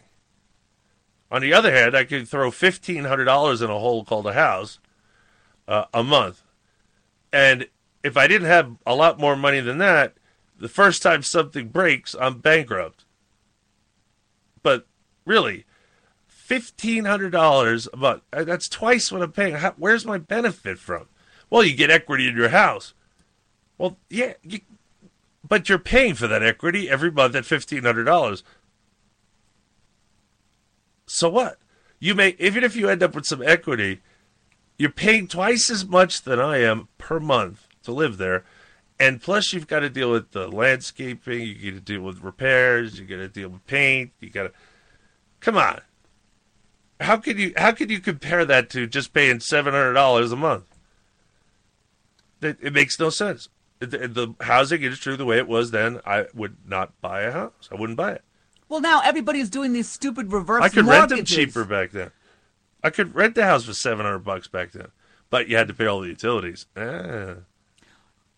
And all these people doing reverse mortgages now, or remortgaging their house, refinancing their house. Well, that what good that is went, that? That's what caused the bubble to burst. But They're still doing it. There's I there know are some people, trying to do it, but this isn't a this this is a good time to buy. But I don't know about sell, buying and selling, flipping homes. I don't think so. I personally know somebody who just did that. Who, well, you don't just do it; you do it as a form of income. And they're going back into debt. Anyway, there is always some risk in owning, of course. The housing bubble crash of 2008 still serves as a reminder of the gambling nature of home ownership. If you're not looking to sell your house ever, the, just two generations ago, one before buying, the goal was to own a home and stay there, raise children, become part of a community. That's what that was all about if you, if you're not going to stay there for the rest of your life, it's it's not really as good a deal. I mean, at the end, you you want that paid off and own it, and all that work you put in it then can be actually worth something. Yeah, having mortgage burning parties like my parents did. We did too. Uh, yeah, it was considered an achievement to pay off your mortgage. Boy, I could, Uncle Lou bought a when Uncle Lou bought that house, it was seven thousand dollars. Now it's, I don't know how much. It's like over two hundred fifty thousand dollars probably, and it's just a little ranch, little ranch three bedroom house. I don't think that. I don't think it's much bigger than a mobile home. It had to, it's four bedrooms. No, it is three bedrooms, and that's Oh, it. three bedrooms. Okay, right. Sorry. A- And its square footage was less than our 14 by 70 mobile home in Florida. It's still worth a fortune. Uh, and it provides security in most cases. If you own a home when you approach retirement, you'll either have paid off your mortgage or have just a few years to go. It's a very predictable situation, Gudell says. Every single month, you know what your payment is going to be. I do. I know that with rentals too. A lot of millennial parents and grandparents are able to retire off the appreciation of their homes, Chard adds. Renters, on the other hand, don't have that security. When they retire and are living on a fixed income, they don't know what the cost of living will be in five years because they don't know exactly what their rent will be, unless they had a five year contract. This, stuff, I, this guy's an expert, really? When they retire, Renters, on the other hand, let's let's talk about. Let's imagine the renters were taught since a very young age to save for their retirement and save for a rainy day and all that kind of stuff. They're paying half as much monthly for their place to live. If they just put half of that in the bank, half of that savings in the bank, by the time they get to where the homeowner is, and oh wow, now I don't have to pay. But the renter here has been renting all his life. You know how much money he'd have? He can go now go out and buy a home. He can put money away if if you put every single penny you have into the house. You suffer all all for twenty years, and then you finally don't have a payment to make, and more of them are like thirty years. That's a lot of money, a lot of time to invest in paying off a house. 30 years? They have 50 year mortgages now. That's ridiculous. All right. And renters don't have the security if you rent month by month. Most places you uh, normally nowadays have a contract yearly. So you know what your rent's going to be year by year. You don't know what it's going to be, blah, blah, blah, blah, but you also know you could go someplace else that's cheaper if it becomes too expensive where you are. You have absolute mobility as a renter to move back around fast. Uh, when you got to move and you got to sell a house, you're going to be leaving with that house being sold by somebody because it takes time to sell houses, especially in this economy. All right. Uh, because they don't know what their rent will be. If you're renting, your landlord can increase your rent at any time. That's a, that is not true. Only if you only if you rent month by month. And by the way, I've never had that happen to me. I rented by month by month all the time in Long Island. I lived. I never had a house. I I lived in an apartment. Uh, I never had to raise my. I stayed at one place for a really long time. I can't remember. It was, it was a couple of years. They never raised my rent. They never, you know, it was just the way it was. And I also leave the place better than I found it, so I always get good re- recommendations from my previous landlords. And with that, we have to take a hard break. Uncooperative Radio Show. Stay tuned, cause we'll be right back.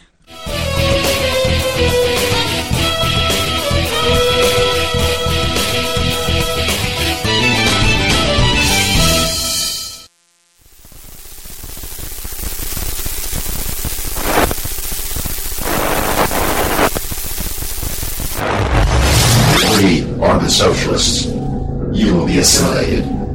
Your individual liberties, personal freedoms, and mental individuality will be added to our own. Resistance is futile.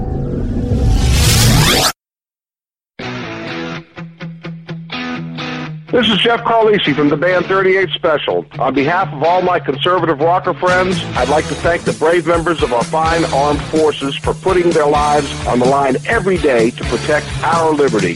Thank you. See it all around you.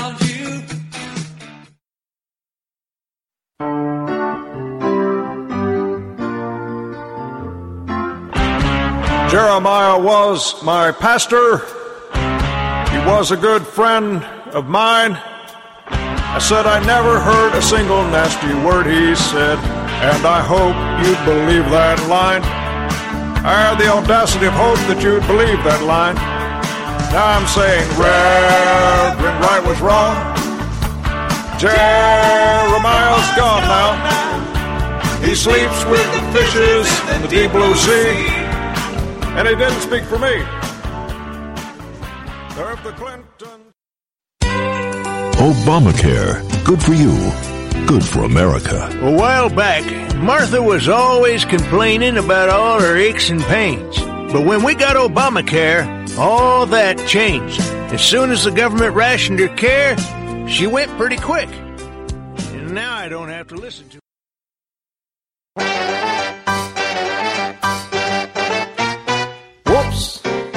Uh, there's no cause for alarm. We have everything under control. Uh, uh, because we know that something from nothing leaves something. Cause you gotta have something to run an economy. Something from nothing leaves something. Welcome to the Red State Cafe. My name's Darla. You ready to order, sweetie? Your omelets are made with organic eggs, right? They come from a chicken's ass. That organic enough for you, sugar? Uh, what's your pork? Is it steroid free? It is by the time Chef Earl is done with it, honey. Well, how about your chicken fried steak? That's made with free range chicken, right? Free range. We can't afford to give it away, darling. Look, I don't see it on the menu, but can you just make me a progressive omelet? Sugar, you're in the wrong restaurant. If you've been successful, you don't you didn't get there on your own. You, you didn't get there on your own. I, I'm always struck by people who think, well, it must be because I was just so smart. There are a lot of smart people out there. It must be because I worked harder than everybody else. Let me tell you something. There are a whole bunch of hard-working people out there.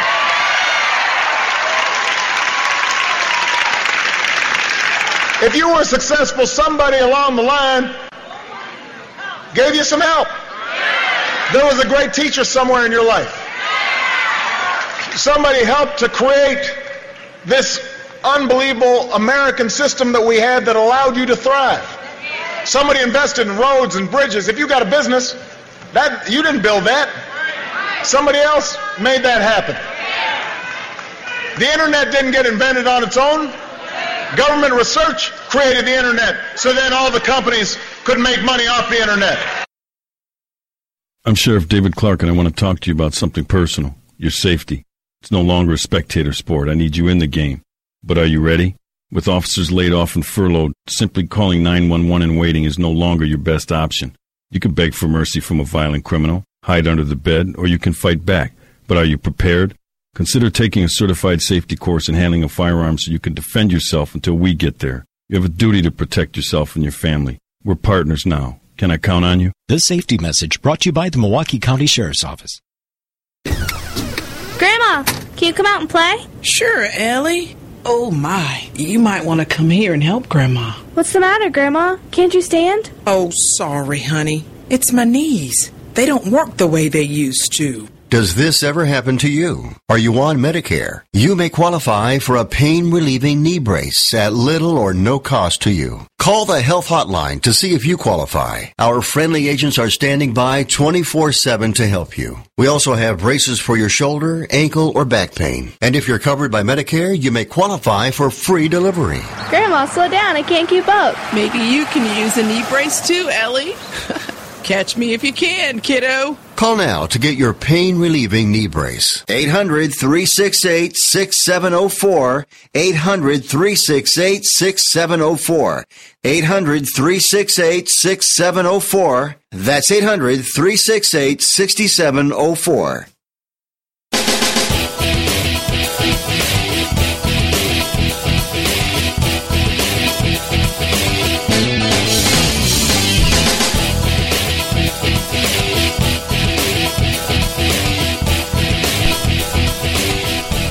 Okay, and welcome back to the Uncooperative Radio Show.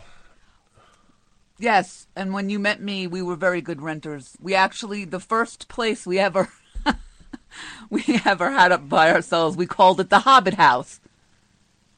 Mm-hmm. And you painted it, and you made shelving for it. I used to do the dishes in the bathtub. was a clawfoot tub. Yes, we were young and in love. Brian couldn't even stand up straight in the middle of the. he could only stand up straight in the middle because what what it was was an attic. Okay. You got a point? Yes, we were renters too. I think they already understood that. anyway, uh, back to the article. We also find. Oh, this was hour three. Welcome, ladies and gentlemen. And with that, I'd probably tell you if you want to listen to the show live Thursdays and Sundays, 8 p.m. Eastern Time at uncooperativeradio.com. And at that site, you can find every app known to man for anything you have. If you want to listen on your devices, it's there. Download for free. Have fun. Um, if you listen to my show live, it, you know by now it's uh, you're you're on your own. we might just disappear suddenly. Uh, internet has been a real chore over the last couple of months. All right. Um, we also find that folks out there who are highly rent burdened, people who spend a very large percentage of their income on rent, have a tough time planning ahead for retirement and saving up for emergency funds. But wait a minute, slow down. Homeownership isn't always the better option. There are a few things to consider before you call a loan officer and start putting together your 20% down payment. Yes, I did that too. 20% down payment. You don't see that anymore, huh? Uh, oh no!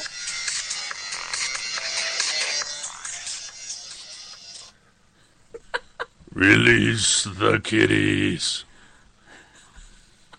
Only on this show would something like that happen. Everything around here is uncooperative. Even your phone.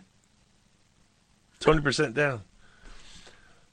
The first is that saving up for the down payment is no cakewalk, and neither is submitting to the strenuous qualification process for getting a mortgage. Unless you're a minority, of course, then they give you a mortgage just for walking in the door. Mm-hmm. Gudell says there are few entry level starter homes available, and it's very hard to get the ones that are. Most of the new constructions that are we are seeing are on the high end, she said. We are not building enough entry level homes. Another is that you can't compare your monthly rent payment with your monthly mortgage payment. Home ownership means maintenance costs, real estate agent service fees when you want to sell, property taxes, homeowners insurance, large utility bills, and sometimes even trash pickup. You left out water and sewer. All of these costs can add up along the way, and it's not something people usually think of. Ultimately, the decision to rent or to buy comes down to preference and circumstances. If you're in the early stages of your career, you don't know where you will be in a few years, and it's unlikely you'll qualify for a mortgage. So buying a home could be financially catastrophic.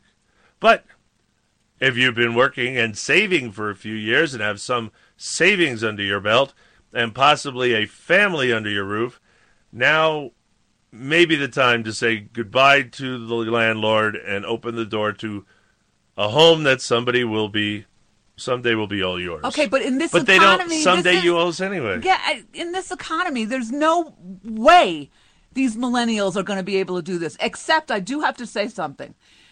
One exception is your friend that you used to do the radio show with, right? Yeah. He had a plan, Well, yeah, he had a plan. And he was going to make that plan happen. And he also had a good job. And he also knew it was.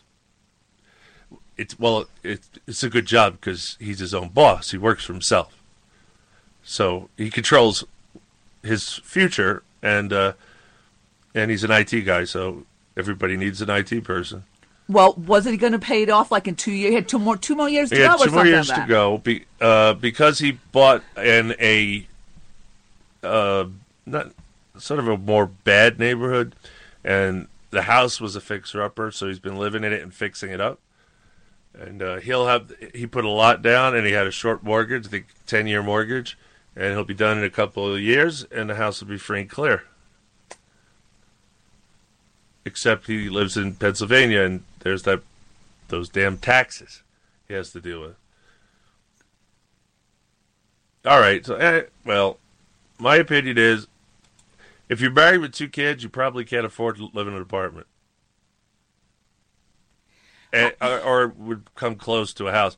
But the overwhelming cost of house, and and, and again, that it, ties you down. You can't just say, "Well, I'm going to go to North Dakota and make some real money," because then you have to sell your house. Uh, it's such a pain.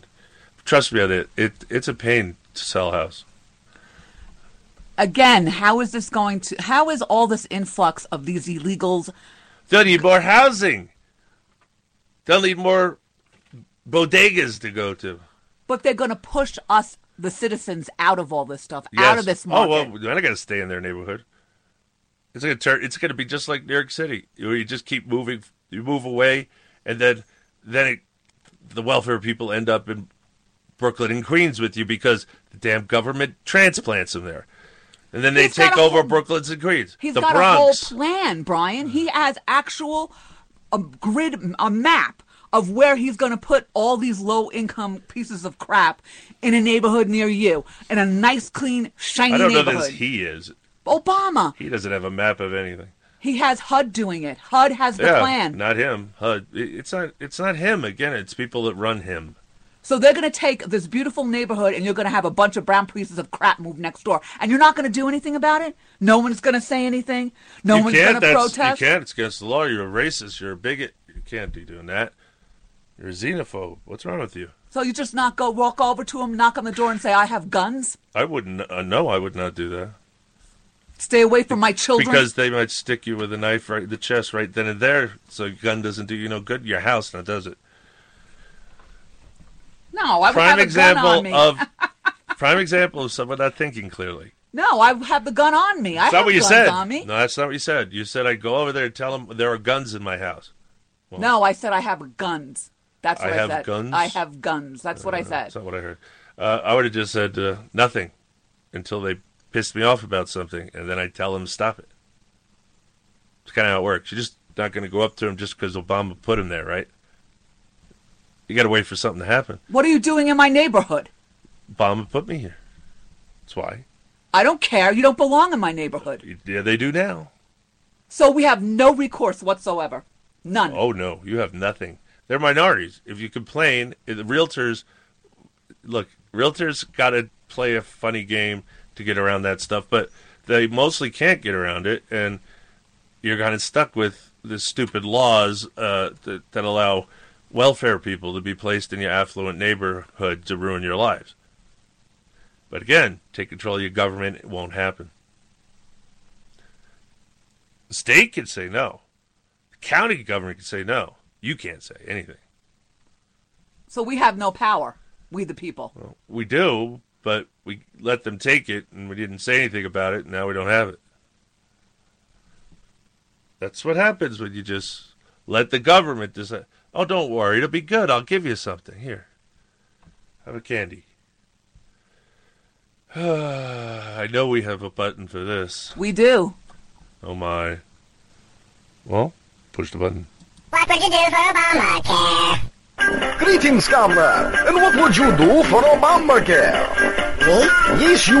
Would you talk your mother into taking these federally subsidized pills in place of her upcoming bypass surgery?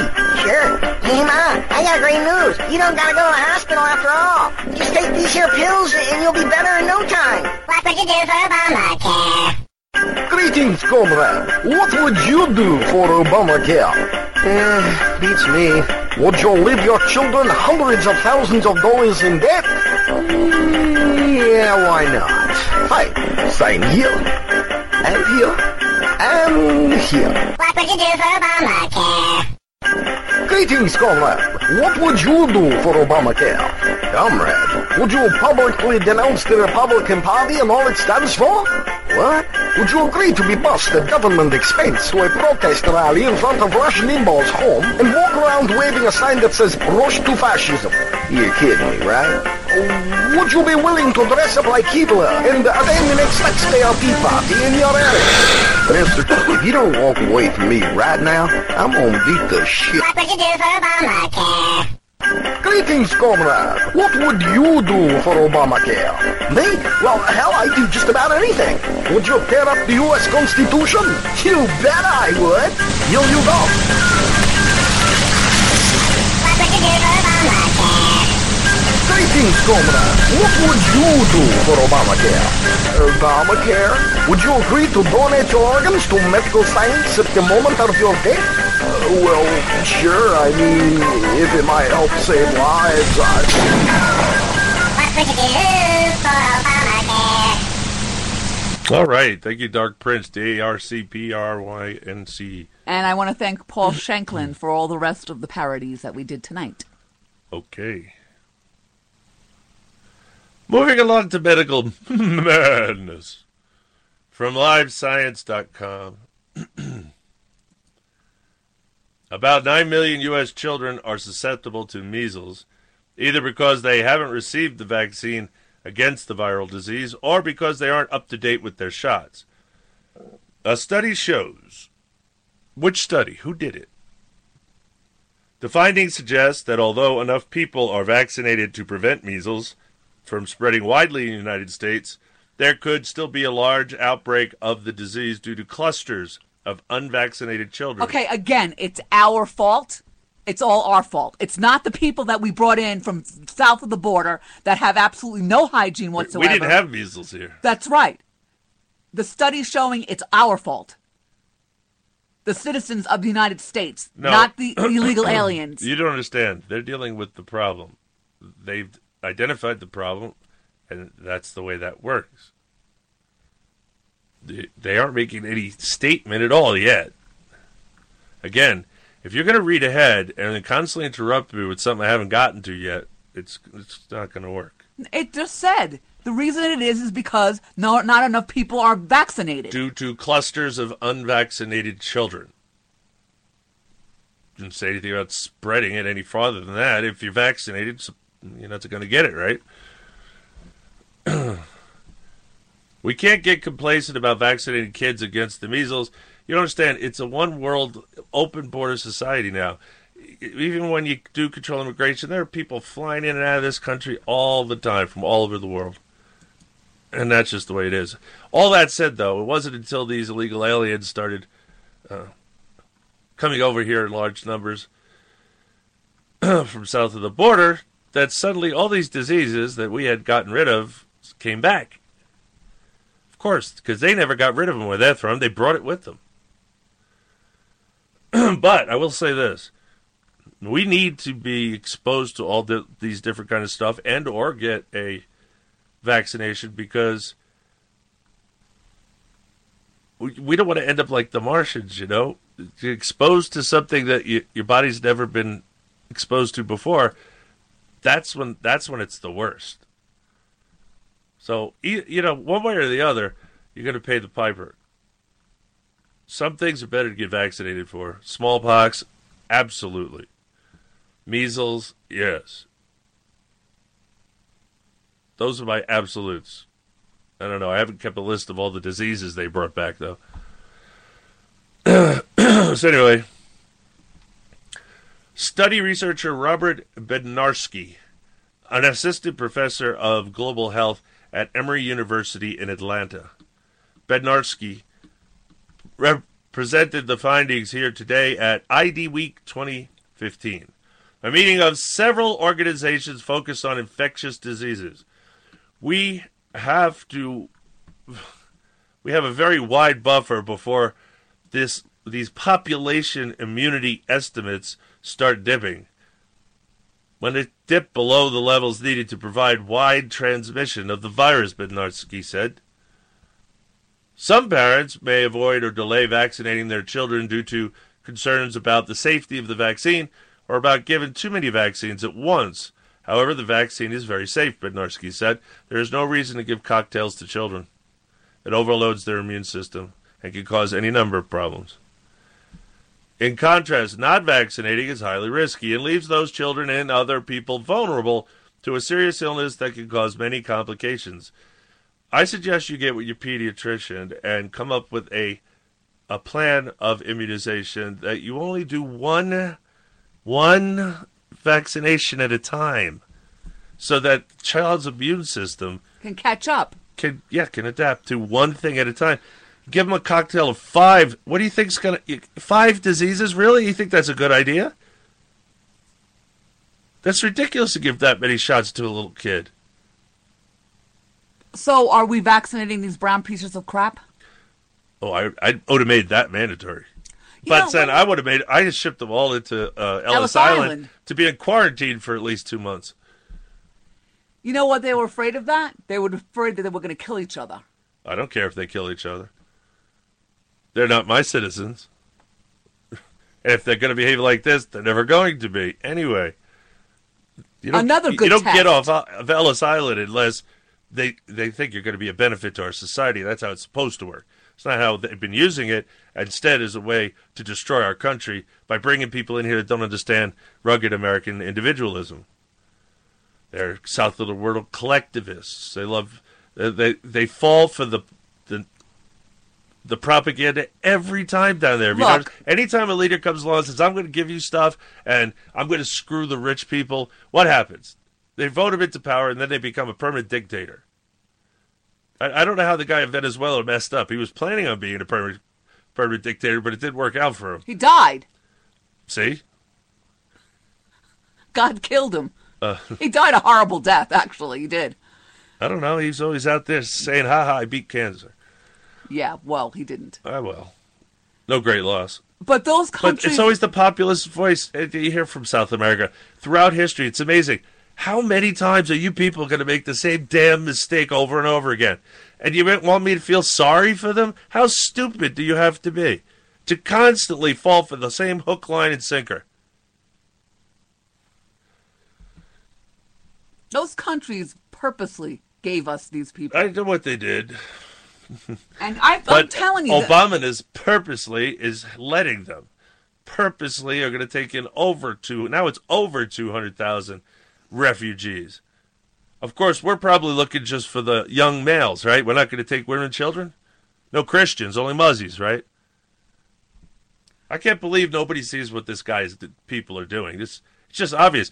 Tommy the Commie Woodrow Wilson was the one that said it. He wanted to flood us with immigrants uh, that didn't understand American individ- rugged individualism, and so could be more easily manipulated into t- more government. That was the plan, he won. and that's what they're doing right now. That's there's no question they're doing this on purpose. Yeah, but the question is, what are we going to do about it? That is the question. Well, you have my plan, or you have a bloody revolution. Pick one. Or just say no? And yeah, I, I, I haven't heard of another plan out there that has as much a chance of actually winning and restoring and keeping the republic than mine. And the reason is because if it doesn't come from the ground up, then we, the people, and the people in our government don't understand the Constitution. And if they don't understand the Constitution, or they don't want to understand the Constitution, then we're right back where we started from. Because now the people have to stay engaged. The people have to control the state, the local and state governments, and the state government's got to control the federal government. So that's the way the republic is supposed to work, and that's what we get back to. But you can't, you can't succeed and or keep the republic unless everybody involved understands liberty, freedom, the United States Constitution, state constitution, state sovereignty, individual sovereignty. We're nowhere near that now, are we? But we will. Slow and steady wins the race. Oh no, they'll destroy our country. Maybe. Maybe not. They're trying, but so far, no matter what they've done, it hasn't worked. Unfortunately, they just keep trying, and it, and the other stuff still. Black people are still running around killing people, you know, burning things down, looting. This is all still going on across the country. They're not telling you about it. I don't know why. When it reaches, I guess, a fevered pace, that's when they're gonna. That's when they're gonna drop the hammer. They're pushing this. They're gonna try. I'm telling you, they're pushing to destroy us economically and socially.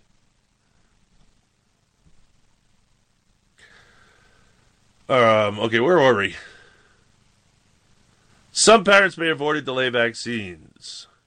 In contrast, not vaccinating is highly risky and leaves those children and other people vulnerable to a serious illness that could cause many complications, Bednarczyk said.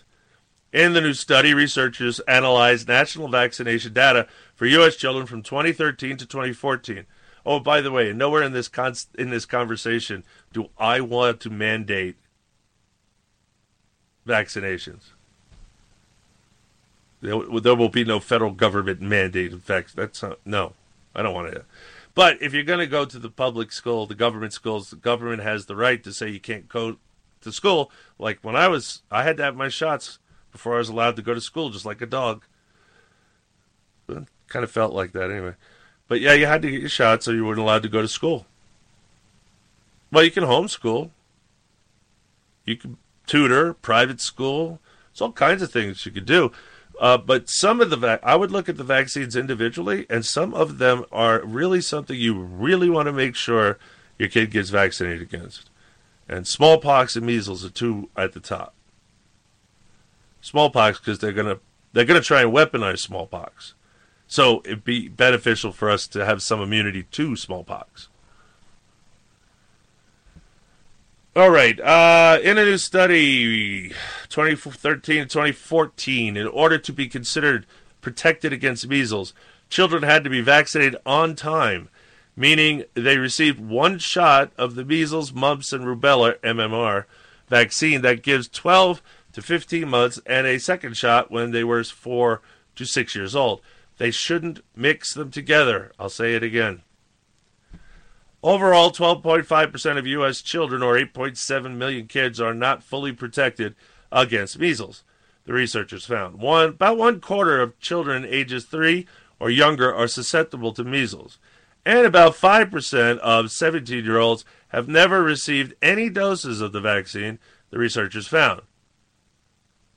Some children can't be vaccinated due to medical reasons. For example, they may have an immune system condition that prevents them from responding properly to the vaccine. Other children are too young to be vaccinated. The study estimated that around 2 million U.S. children are susceptible to measles because they are less than one year old. However, the researchers assumed in their study that infants ages six months or younger have some level of measles protection from their mother's antibodies. You can't unless she's breastfeeding. Measles is highly contagious, and researchers estimated that about 92 to 94 percent of the population needs to be vaccinated in order to prevent widespread transmission of the disease. Right now, the U.S. measles vaccination rate should is around this level, but if it drops any further, it's possible that the measles outbreaks could lead to widespread illness. The researchers said.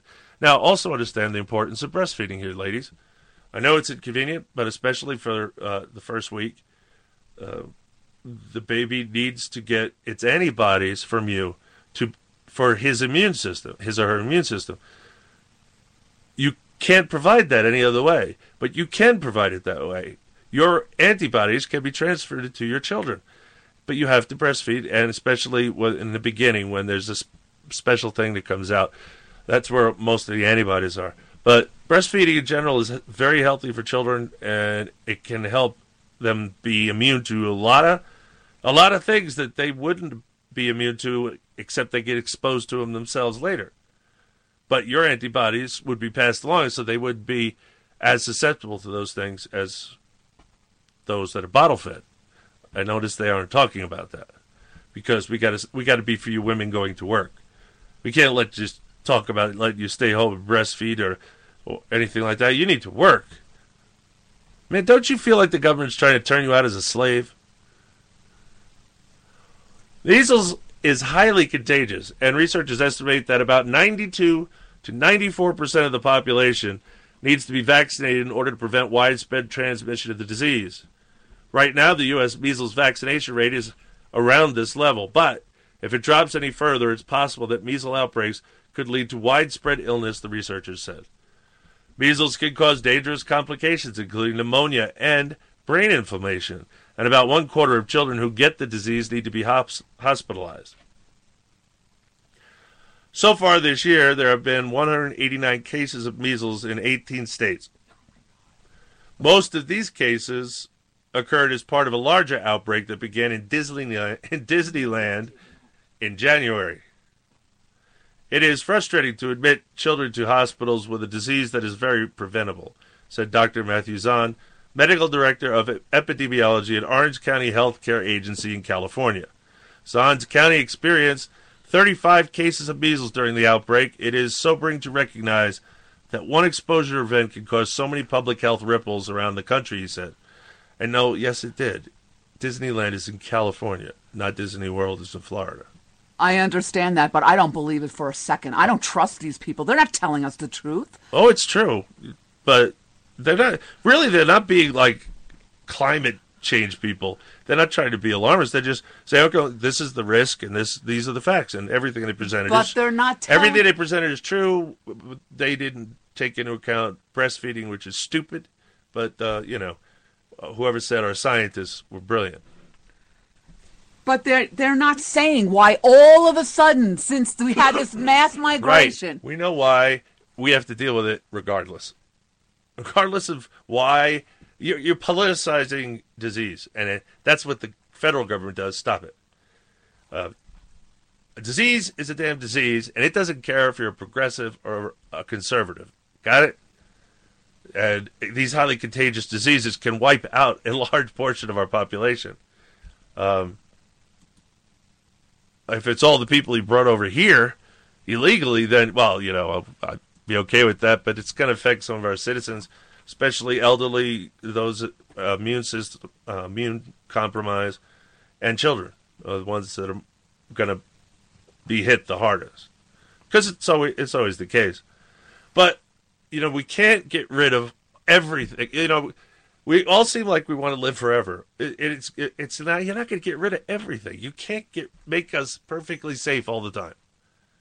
Not without putting us in a bubble and we're all walking around in bubbles bouncing off each other.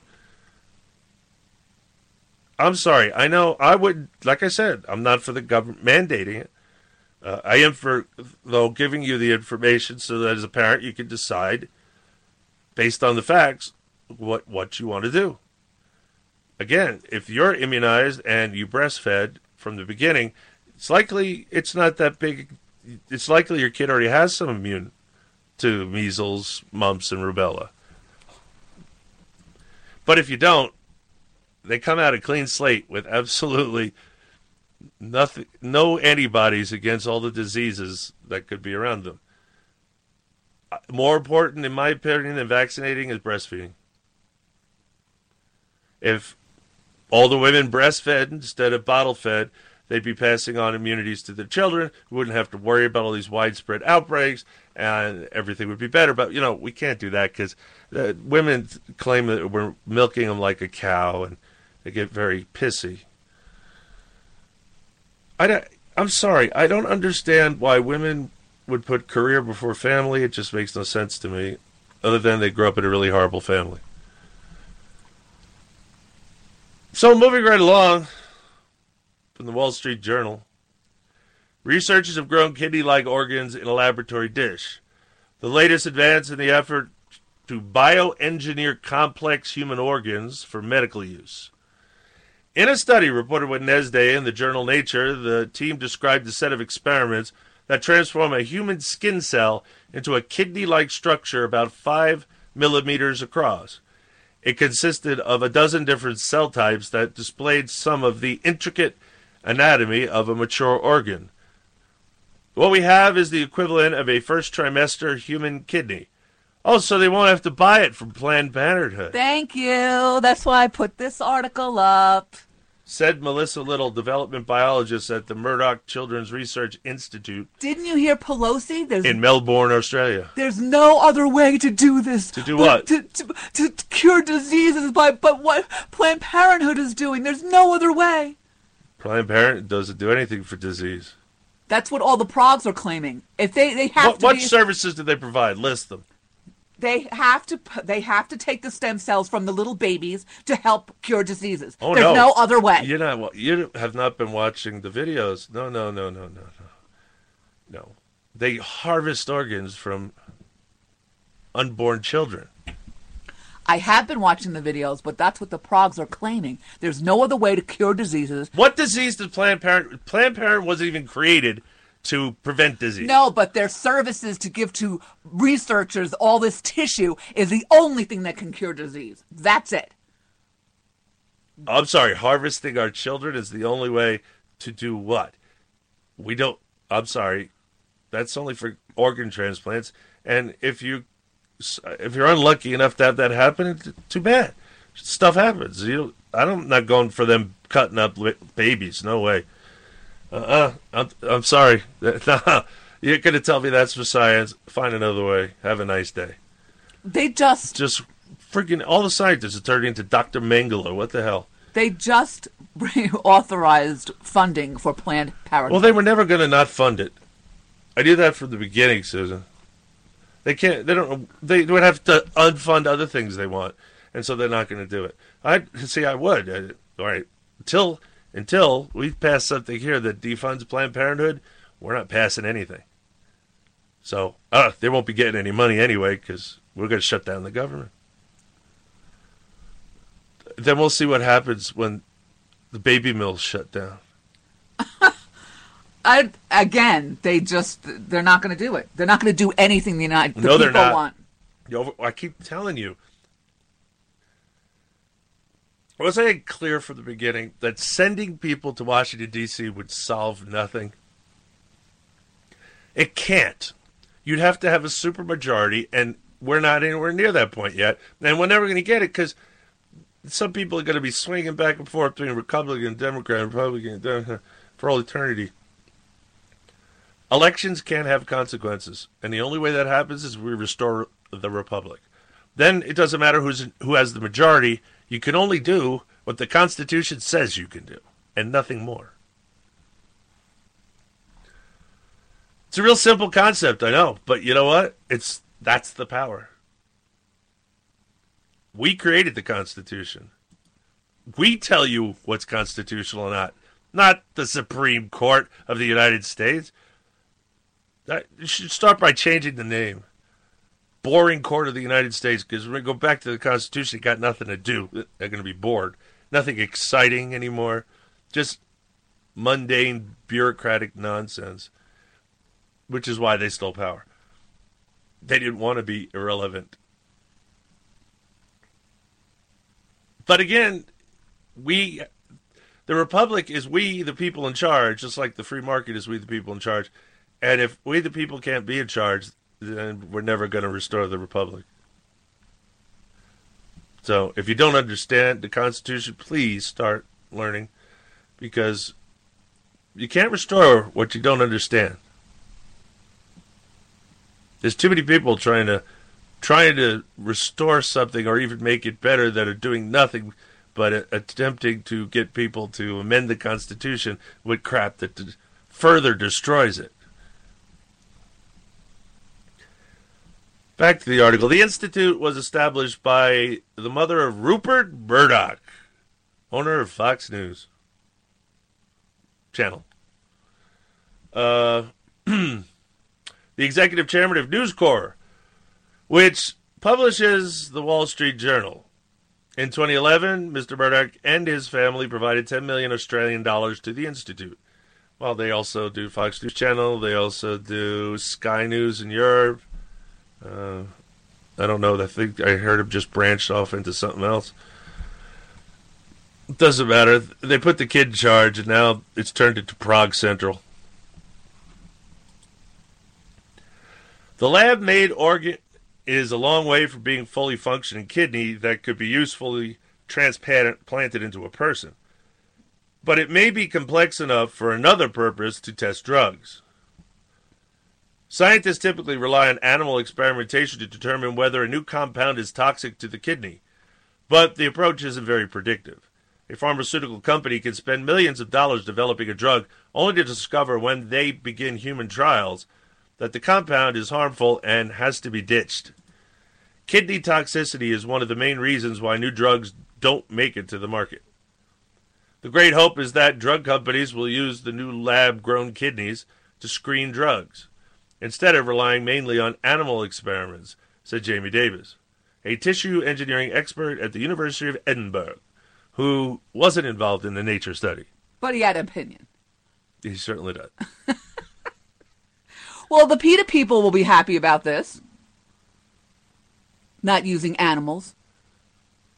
True, that, that, but I'm not there yet, and uh, also this doesn't justify dealing in body parts of babies. Yeah, well, PETA doesn't care about that. yeah, well, I do.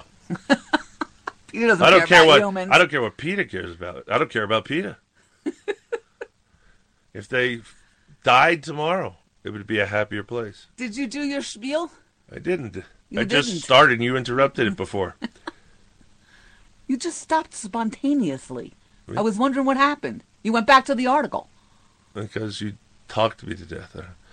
Uh, anyway, I already told you to listen, how to listen to us live, but it's a very adventurous thing you do when you listen to us live. You can download and listen to all our shows also at uncooperativeradio.com. We're also up at TalkShoe, TalkCast ID 9461 9461. Uh, I put the shows I put the shows up over there when I'm, after the show's over. Um, what else do we got? Oh, well, don't forget that we are rebroadcasted at redstatetalkradio.com. We're also found on iHeartRadio, iTunes, Podbean, blah, blah, blah. I don't know. I'm all over the place. Some places picked up my RSS feeds. I don't know. But if you do a search, you can certainly find the Uncooperative Radio Show. Um, again, live, it'll be Sundays and Thursdays, 8 p.m. Eastern Time at uncooperativeradio.com, which is Spreaker. Uh, we're rebroadcast at Red State Talk Radio. That has two studios now. So you got to pay attention. We keep telling you write this stuff down if you want to listen to our show over there. Studio A at redstatetalkradio.com. Our show is rebroadcast Tuesdays and Fridays, 5 p.m. Eastern Time. The 24 7 listener line, free listener line. Uh, You listen, you can't talk, but you can listen for free. Regular phone number doesn't cost you anything special on our end. Your charges by your plan, personal plan, may differ. Obviously, you got to pay whatever it pays on your end, but on our end, it's free. Okay, no data, no nothing, no smartphones, just phone call. 605 562 4209. 605 562 4209. Studio B, Studio B, our show rebroadcasted on Sundays, 12 a.m. Eastern, Tuesdays, 9 a.m. Eastern, and Fridays, 8 p.m. Eastern. The 24 7 listen line over there is 518 712 0045. 518 712 0045. While you're over there, don't forget to sign up for the free newsletter. It's an excellent newsletter. You won't be sorry. Look, if the first one comes and you hate it, it just uns- unsub.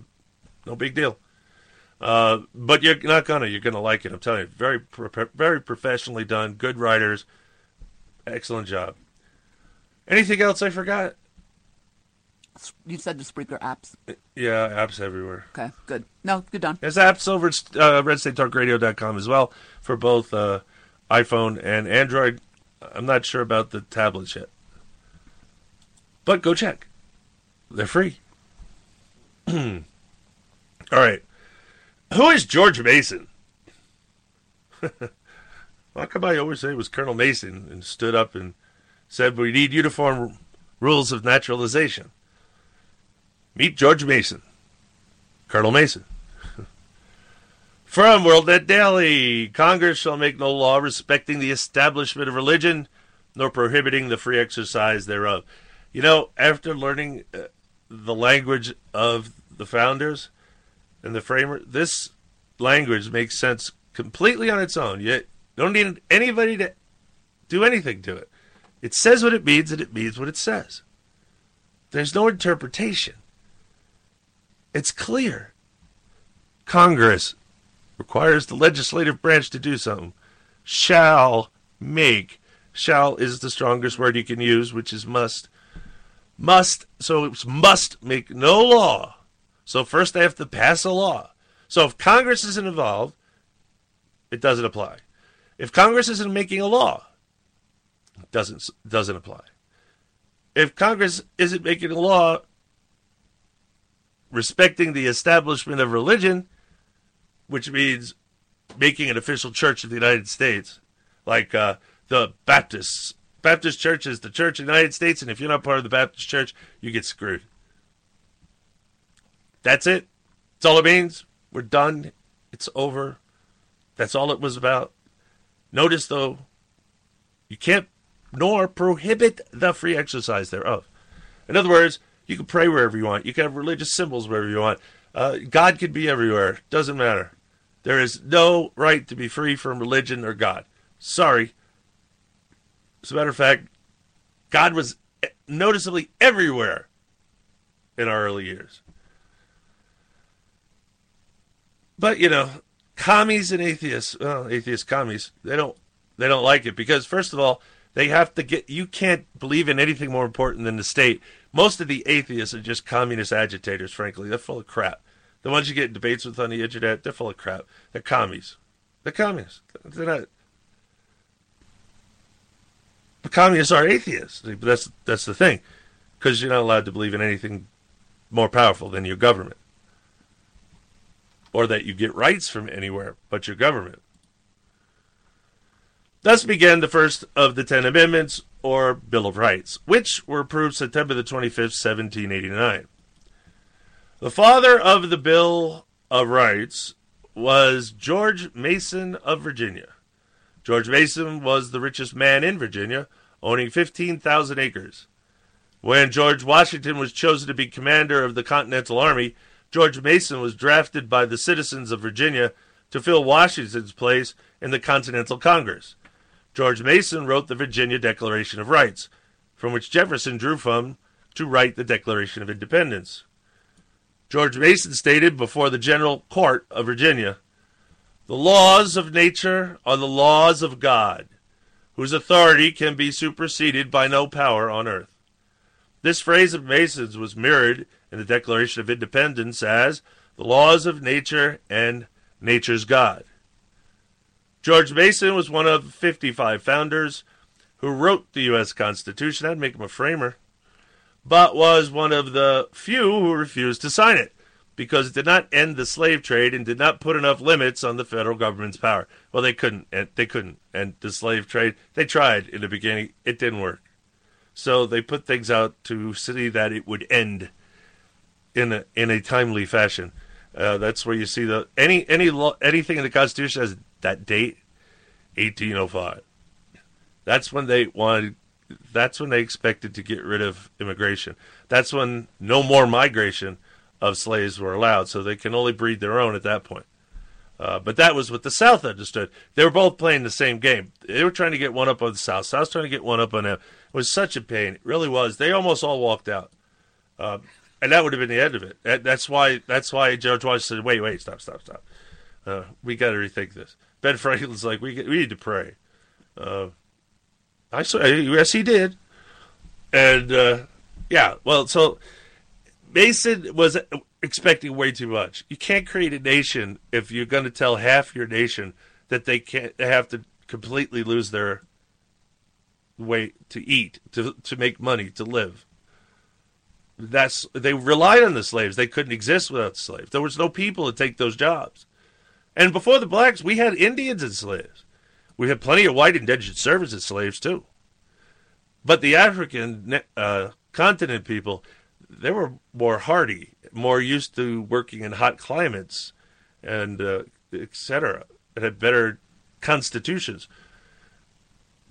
So they they switched to black slaves, who were brought over here by the Europeans, specifically brought by the Dutch, and the, is who brought them. There was already slavery everywhere in Europe, and in the the UK, the you know United Kingdom, their empire. But the, there was no way to get the South on board, if, and there was no way our nation, in fact, could have survived because we can't survive with half our country going broke, and then fight a war. Uh, so George Mason had unrealistic expectations, to say the least. However, slavery wasn't the big issue, and if you read the anti-federalist papers, you'll find out most of his beef was he thought the executive branch was giving too much power. But they didn't give him too much power. The legislative branch gave him too much power, uh, as it turns out, because there wasn't enough power for them to do enough damage until, you know, until the Prague started taking power. Oh, the president could do this that. Uh, he's got a bureaucracy. Now his executive orders affect people. Yay! Now he can ruin their lives. Oh, yay.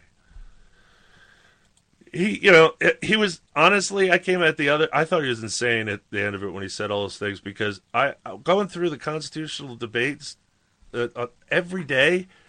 There is no. I don't believe that there is way you could come up with a a better compromise. It, it just there was nothing else to be had. That was the best compromise they could come out that they could all agree to. That kept as little power as possible in the central government. Uh, and if we had stuck to it and we had enforced the Constitution, it would have remained that way. Nothing the executive said or did would have anything to do with you. The executive being the President of the United States. Anyway, where was I here? On August the 27th, 1787, George Mason stated Every master of slaves is born a petty tyrant. They bring the judgment of heaven upon a country. As nations cannot be rewarded or punished in the next world, they must be in this. By an inevitable chain of causes and effects, Providence punishes national sins by national calamities. George Mason joined with Patrick Henry and Samuel Adams in an effort to prevent the Constitution from being ratified. They feared that too much power concentrated into the hands of the federal government would result in the same trampling of individual rights that King George III perpetrated. George Mason's opposition to the Constitution cost him his friendship with George Washington. It was Henry, Adams, and Mason. They wrote the pamphlet. Well, they didn't write the anti-federalist papers. No one wrote the Federalist papers either. They were a collection of uh, newspaper articles and post-its, you know, posted bills that uh, that tried to get them either on the federal side to ratify the Constitution, and un- the, the anti-federalists they didn't want it to be ratified. But the Articles of I don't know what they were hoping for because the Articles of Confederation had failed. That's why they were all sent there to fix it. It failed. No one wants to hear this, especially the ones that think we should go back to the Articles of Confederation because it was stolen from us. How could you? How could it be stolen from us when we voted to ratify it? Sorry, we voted for the Constitution, and the Constitution didn't steal squat. If enforced, it, we'd still be living in the same liberty we had in 1789. Anyway, when the Constitution was ratified, George Mason led the effort to insist that the first session of Congress there should be limitations or amendments put in place which would restrict the power of the new federal government. Actually, uh, Madison had agreed to that at the end of the Constitutional Convention of 1780. They all agreed. Madison agreed that he would, Madison specifically, would put all the stuff that all the states sent them that wanted amendments and put them together and present them in the House. Uh, but we need to ratify the Constitution. We, we, just we need to move now. And so Mason agreed, and that's what happened. And he got his Bill of Rights as promised. And as I promised, that Bill of Rights was going to cause more harm than if it had never been passed. Don't give him any more words to play with. All you people that want a convention of the states, first take your state back before you trust them to mess with the Constitution. All right. Uh, when the Constitution, George Mason led the effort to insist, blah. I did that already, right? Yes. George Mason stated there is no Declaration of Rights, and the laws of the general government being paramount to the laws and constitution of the several states, the Declaration of Rights in the separate states are no security. George Mason's role was acknowledged by Jefferson April 3, 1825. The fact is unquestionable that the Bill of Rights and the Constitution of Virginia were drawn originally by George Mason, one of our greatest men and of the first order of greatness. And now you can all stop saying Thomas Jefferson did it. George Mason did it. The preamble of the Bill of Rights stated the states having, at the time of their adopting the Constitution, expressed the desire, in order to prevent misconstruction or abuse of its powers, that further declaratory and restrictive clauses should be added. Resolved that the following articles be proposed to the legislatures of the several states as amendments to the Constitution of the United States. George Mason originally suggested the wording of the First Amendment be all men have an equal, natural, and unalienable right to the free exercise of religion according to the dictates of the conscience, and that no particular sect or society of Christians ought to be favored or established by law in preference to others. If anyone's now still confused that it was all freedom of religion and the Constitution was based on Christianity, the different Christian sects, does it apply to any other religion? That wording should have been preserved because that makes it very clear. that now they did it all legally easy on you and you get confused. They had a whole committee of styles to screw up the words so you couldn't understand it, it seems. Anyway, I, li- I like his first. I like that much better because it's. It says right out. It doesn't say anything about the government can't do this. It's like, oh no, religion, leave them alone. but it's it says no particular sect or society of Christians ought to be favored or established by law in preference to others. No one gave a crap about religions they didn't even know, like Islam and Buddhism, and that were that was not the meaning of. Well, they knew they, exi- they existed. They just didn't care about it. I don't think Buddha was around yet, and uh, Islam. The average person knew nothing about the fuzzy. I uh, understand that, but our learned men did. Actually, they didn't. That's why Jefferson had to get a Quran for himself and read it because he knew nothing about Islam. It's over there. It's not over here. It's, it's over there. Yeah, um, Obaminus and you, your ilk, they didn't come over on the Mayflower, all right? It wasn't the first mosque was ever built over here, as with the first church. No, no, no, no, no. There was never muzzies in our land till no, you came in. There were there were Muslims in Europe, and uh, so they did know about them because remember they inva- they invaded Europe all the way up to Spain before the Crusades were called to beat them back. They were being invaded and taken over like Mohammedans do the world over. like they're doing now. And the the church had to say, "Whoa, no, they, they- you know, we didn't just the churches didn't even start when they invaded the Holy Land." You're talking about oh the religions and this and Christians that no but we we we no Islam is crap and it's Lucifer's religion if you could call it that but no it wasn't until then and that was also the Spanish Inquisition that was after they had beat the Mohammedans back they wanted them cleared out of the land Spanish Inquisitions were supposed to be just for muzzies. But now some, some local people got crazy. You know, the local people, you know, the, the priests and uh, the cardinals and all that. Well, you know, it always happens. They go, well, might as well extend this to the Presbyterians, too, because they're infidels. They don't believe like us. That's that. That was how it branched over to the uh, Protestants, uh, which was not what it was about. It was about getting rid of muzzies, but again, bad players with power often abuse it. And now the church is embracing the Muslims. Well, they might as well. They'll, they're going to cut off his head anyway. They they've already said they're they're going to take over Italy and the Holy See.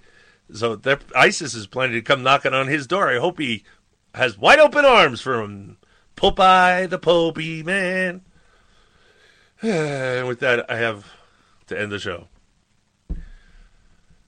And same because we could really get. We're gonna have to do pick this up on the next show. All right, spin the Uncooperative Radio Show. I'm your host Brian Bonner from UncooperativeBlogger.com. You listen at UncooperativeRadio.com. And say goodnight, Susan. Good night, Susan. And we're out of here.